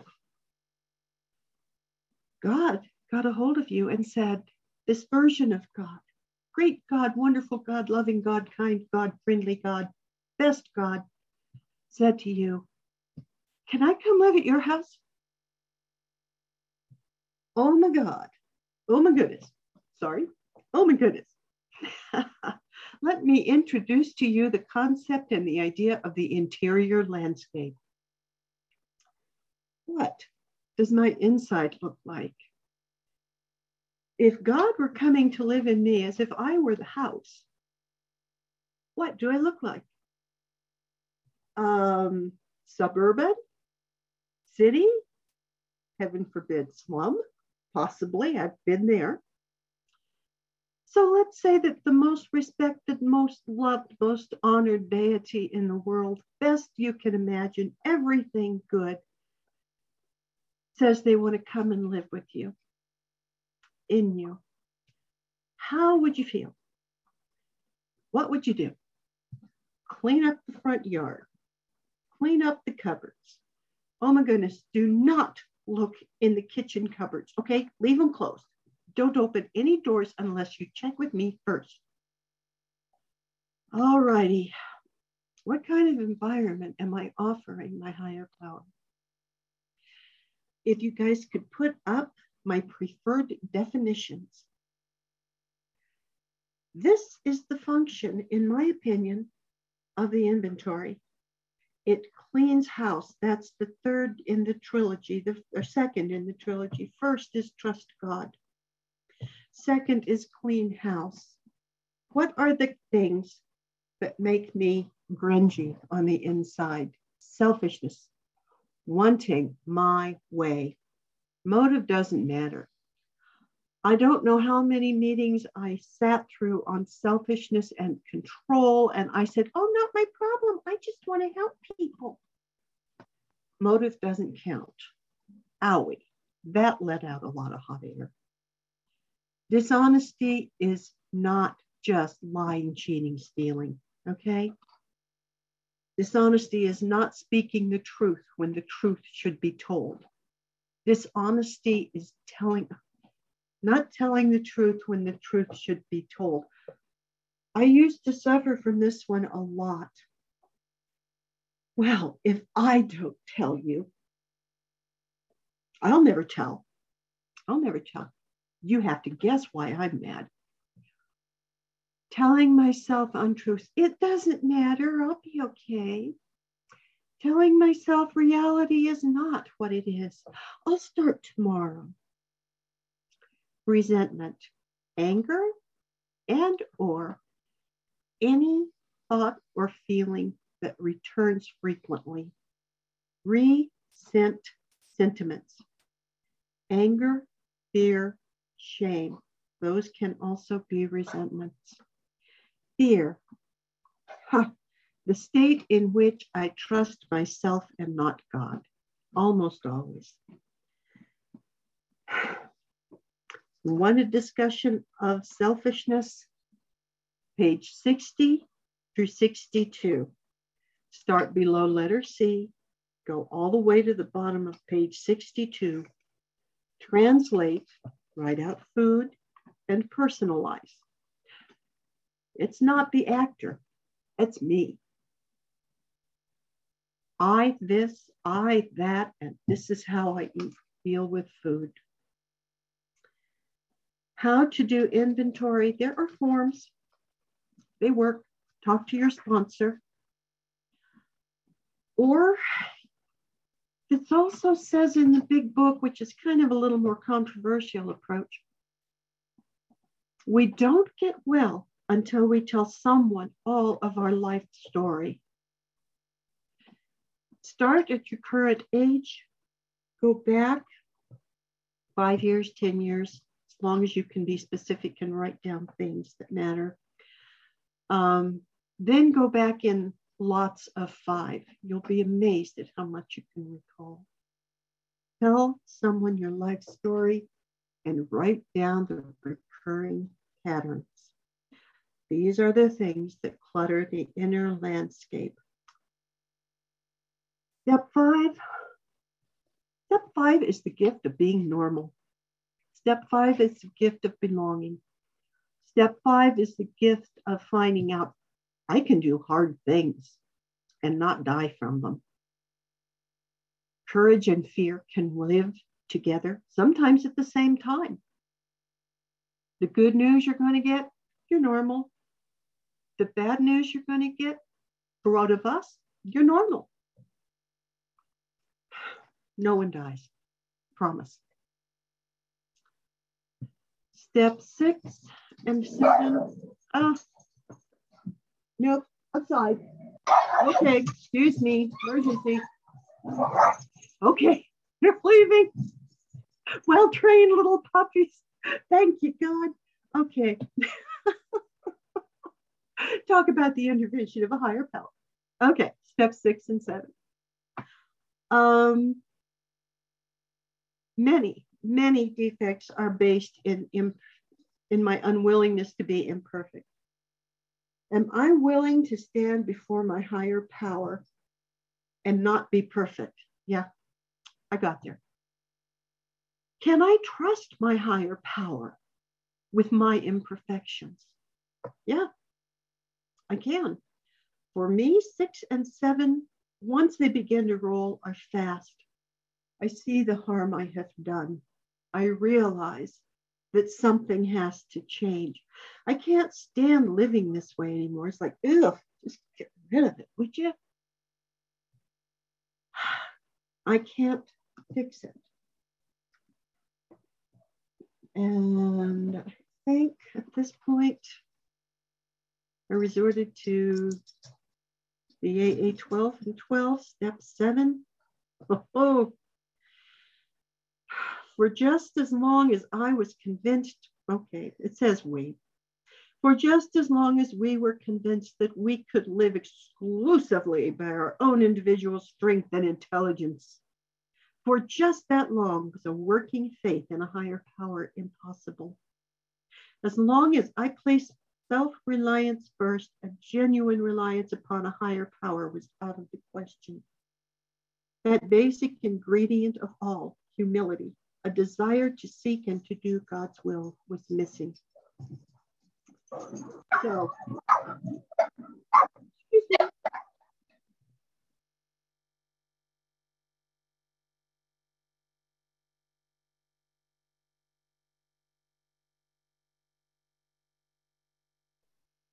Well, we might have lost you, Janice. I'm here. I was dealing with barkers. Oh, okay. there you I go. was dealing with noise, with with. oh, anyway. So step six and seven are the reality that I am imperfect. I can deal with it. I can be imperfect. I can love me, and because I can, I can do the same to you. Step eight and nine, four and five are the deep cleaning. Six and seven rearrange the furniture. Eight and nine polish the windows to let the light in. I need new skills. I need to learn how to let honesty replace dishonesty. I did X. I regret my actions. I'm sorry I hurt you. I learn what it what it's like to be unselfish, to consider someone else. So it says half the, half the way through step nine, our new guest enters. Okay, and that is what that's what Naomi was talking about. The promises on page 83. We will come to know the word serenity and we will know peace. We will see how our experience can benefit others. The feeling of uselessness and self pity will disappear. Big promises.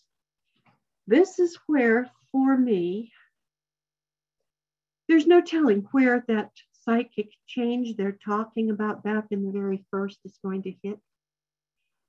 Naomi read through the section on huge emotional displacements and rearrangements. That's what's happening. Okay. Ideas, emotions, and attitudes that were once the guiding force of my life were cast to one side, and a new set of ideas and emotions began to predominate. Okay, so I got this well new life. I have worked hard. I have taken inventory.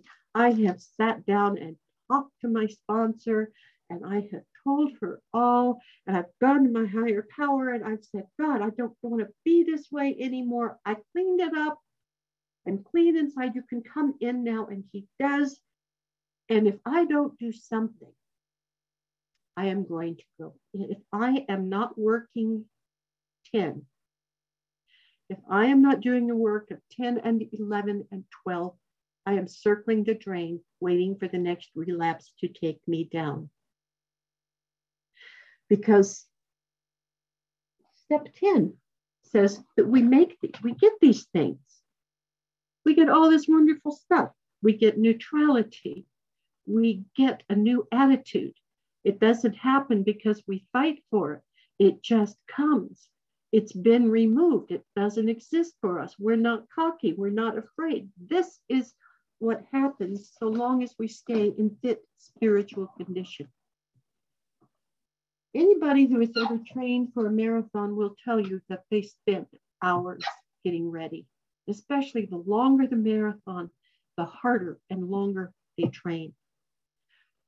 Spiritual fitness is a different sort of marathon. How do we train? What do I do? I look for the stuff that jumps up the house. I look for the dishonesty, the selfishness, the resentment, and the fear because those are the vehicles that the disease uses to re enter my life. That's why it says to look for them, because I've learned how to find God and trust Him. I have cleaned house. Now I get to help others. 10 and 11 are part of the house cleaning how does this work? Okay, so I'm sitting here in my room. Every couple of hours, I'm checking in with God and I am asking very specific questions. I am asking, what am I thinking? What am I feeling emotionally and physically? What am I doing? What am I thinking of doing? Because those are the indicators. If I'm thinking about food, boy, that's a tip off right there. So I am monitoring how I feel. Step 10 is the ongoing process of monitoring my spiritual fitness. If I am having problems, I need to deal with them promptly. God, remove this anger or this fear from me. If He doesn't do it, I need to call somebody right away and say, okay, so and so, I have a resentment uh, 10 keeps the channel clear. 11 is me seeking God's will. What am I doing? Step 11 sought through prayer and meditation to improve my conscious contact with God as I understood Him, praying only for knowledge of His will for me and to carry that out. Okay, this is how it works. I told you earlier, I share my home with an adult child. We also happen to share, we used to share the home with her adult child. So I had a child, adult child, adult grandchild on the premises. Oh, the adult grandchild is an individual with grave emotional and mental disorders. He is autistic, bipolar, and developmentally disabled. There are occasional arguments, and it became, I, when I started doing a nightly review, which I do every night and have since I began to seek for emotional sobriety and food sobriety.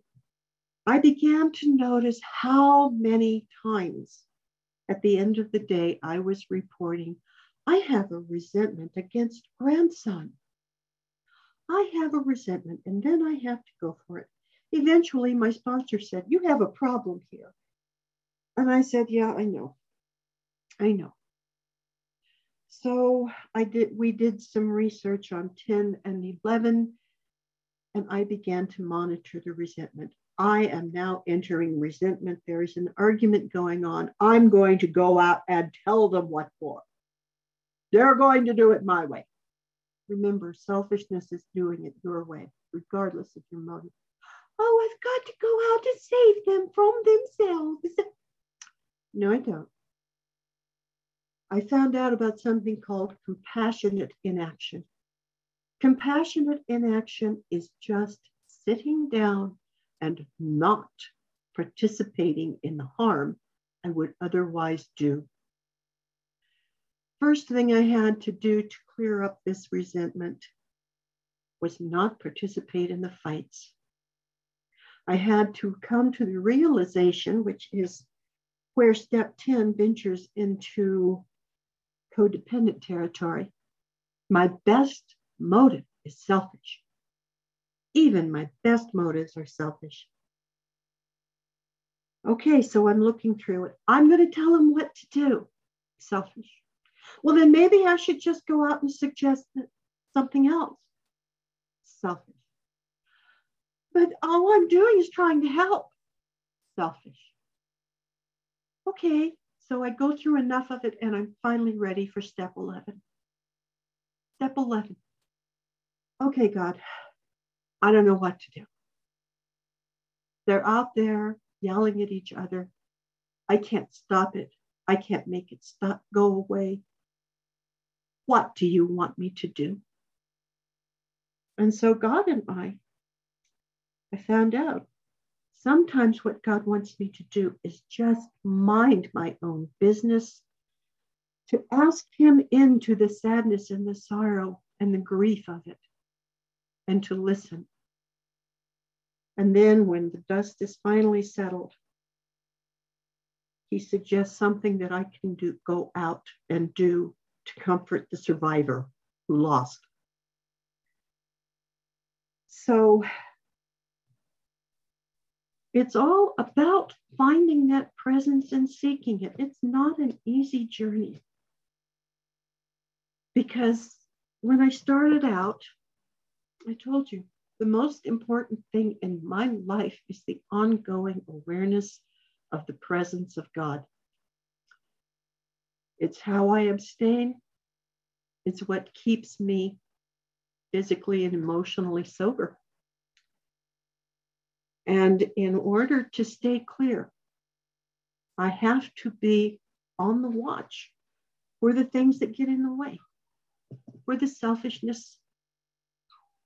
I have come to realize that fear is self centered. It centers on, I'm not big enough to handle this problem. I think I, you know, it's me telling God how to do things. And that's not what this is about. This program is about walking humbly with power greater than myself.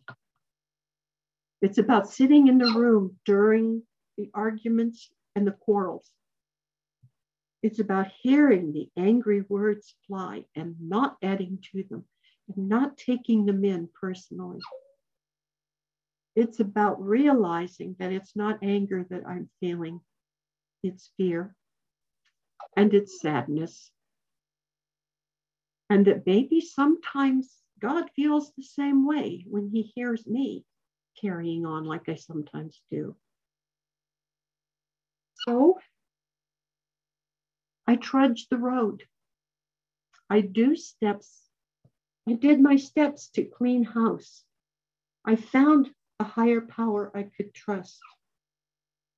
And I walk the road, cleaning off my side of the path and seeking guidance. And that's what I have to say. Thank you for listening. I pass. Thank you so much, Janice.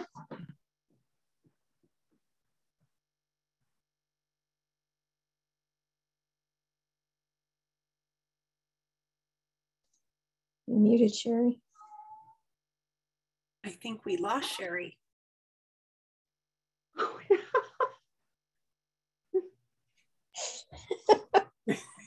Well, well, see if she comes back. As uh, Naomi mentioned, we have had quite the weather. We have gone from thunderstorms and downpouring rain through. I have kept my phone quite handy because for all I knew, we were going to lose power and I was going to have to phone it. Willing to go to any measure. Willing to go. go to any length. Any measures. Do we have questions, comments? Oh, we got about two minutes before you guys close.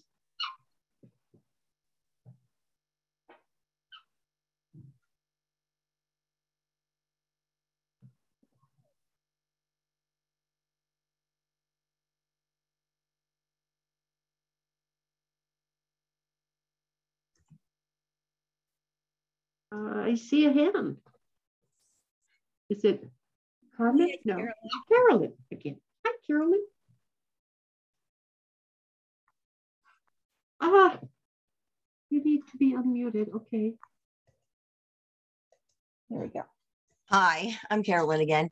Uh, yeah, I just wanted to say so much. Thank you, Janice and um, Naomi. It just I got so much out of your things. I just uh, like I said, I struggle with the higher power concept so much, and I'm just I took a lot of notes. I'm very disorganized, so who knows if I'll ever look over the notes, but it helped me like kind of consolidate what you guys were thinking. Help, and I just it's just percolating in my mind, and I just really appreciate you guys coming. That was wonderful. Like uh, that's I would be very scared to give a presentation. So that's wonderful that you guys can do that. Thank you so much. Thank you. Bye.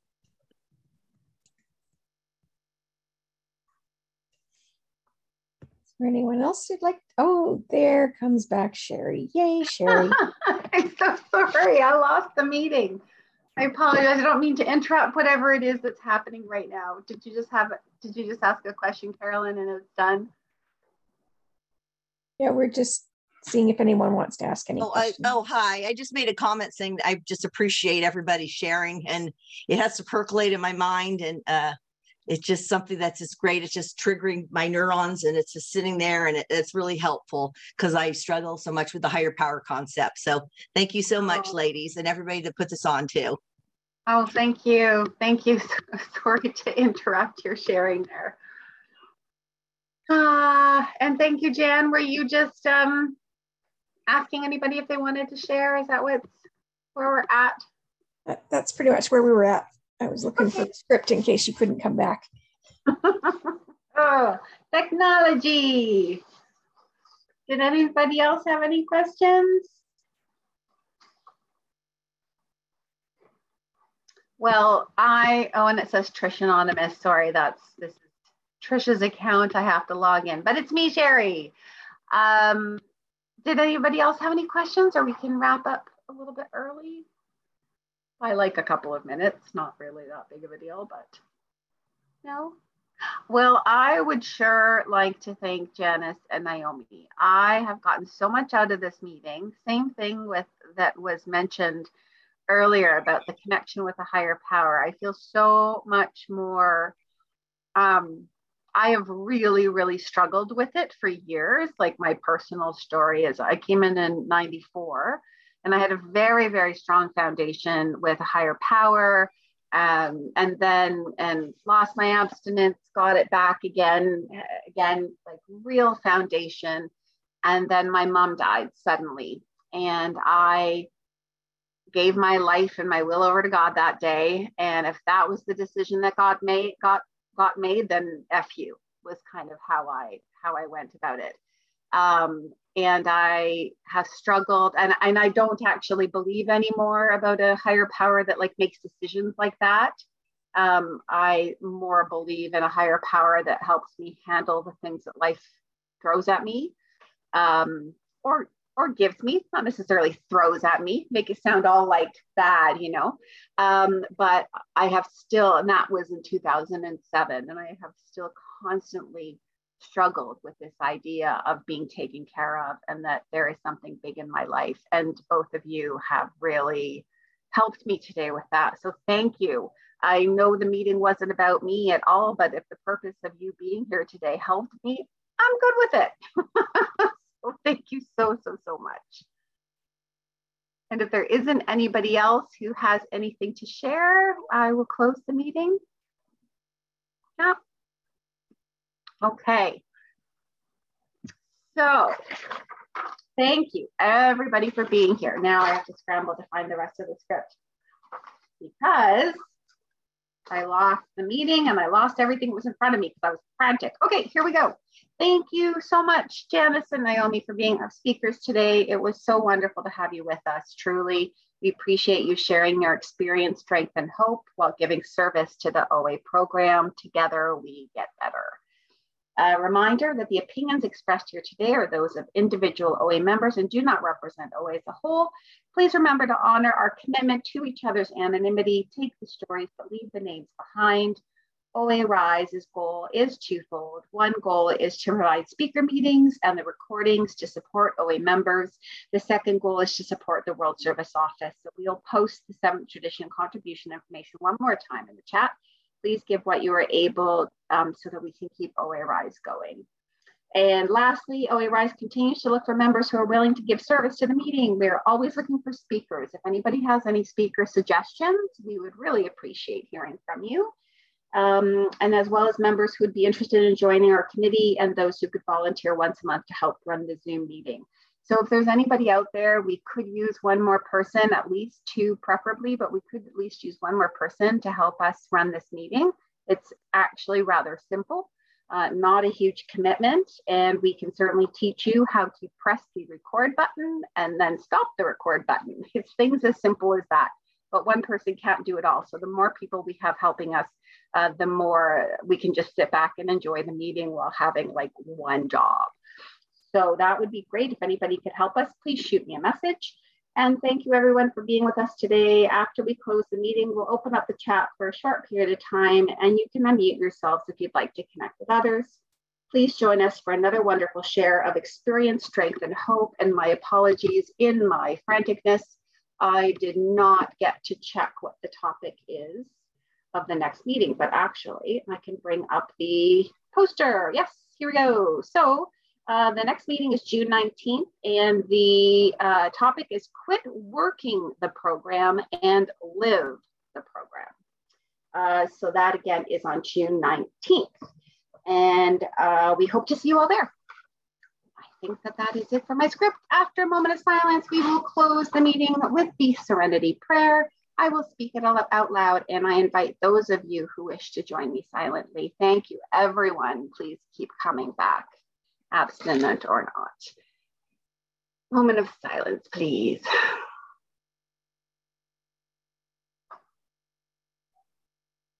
God, grant me the serenity to accept the things I cannot change, the courage to change the things I can, and the wisdom to know the difference.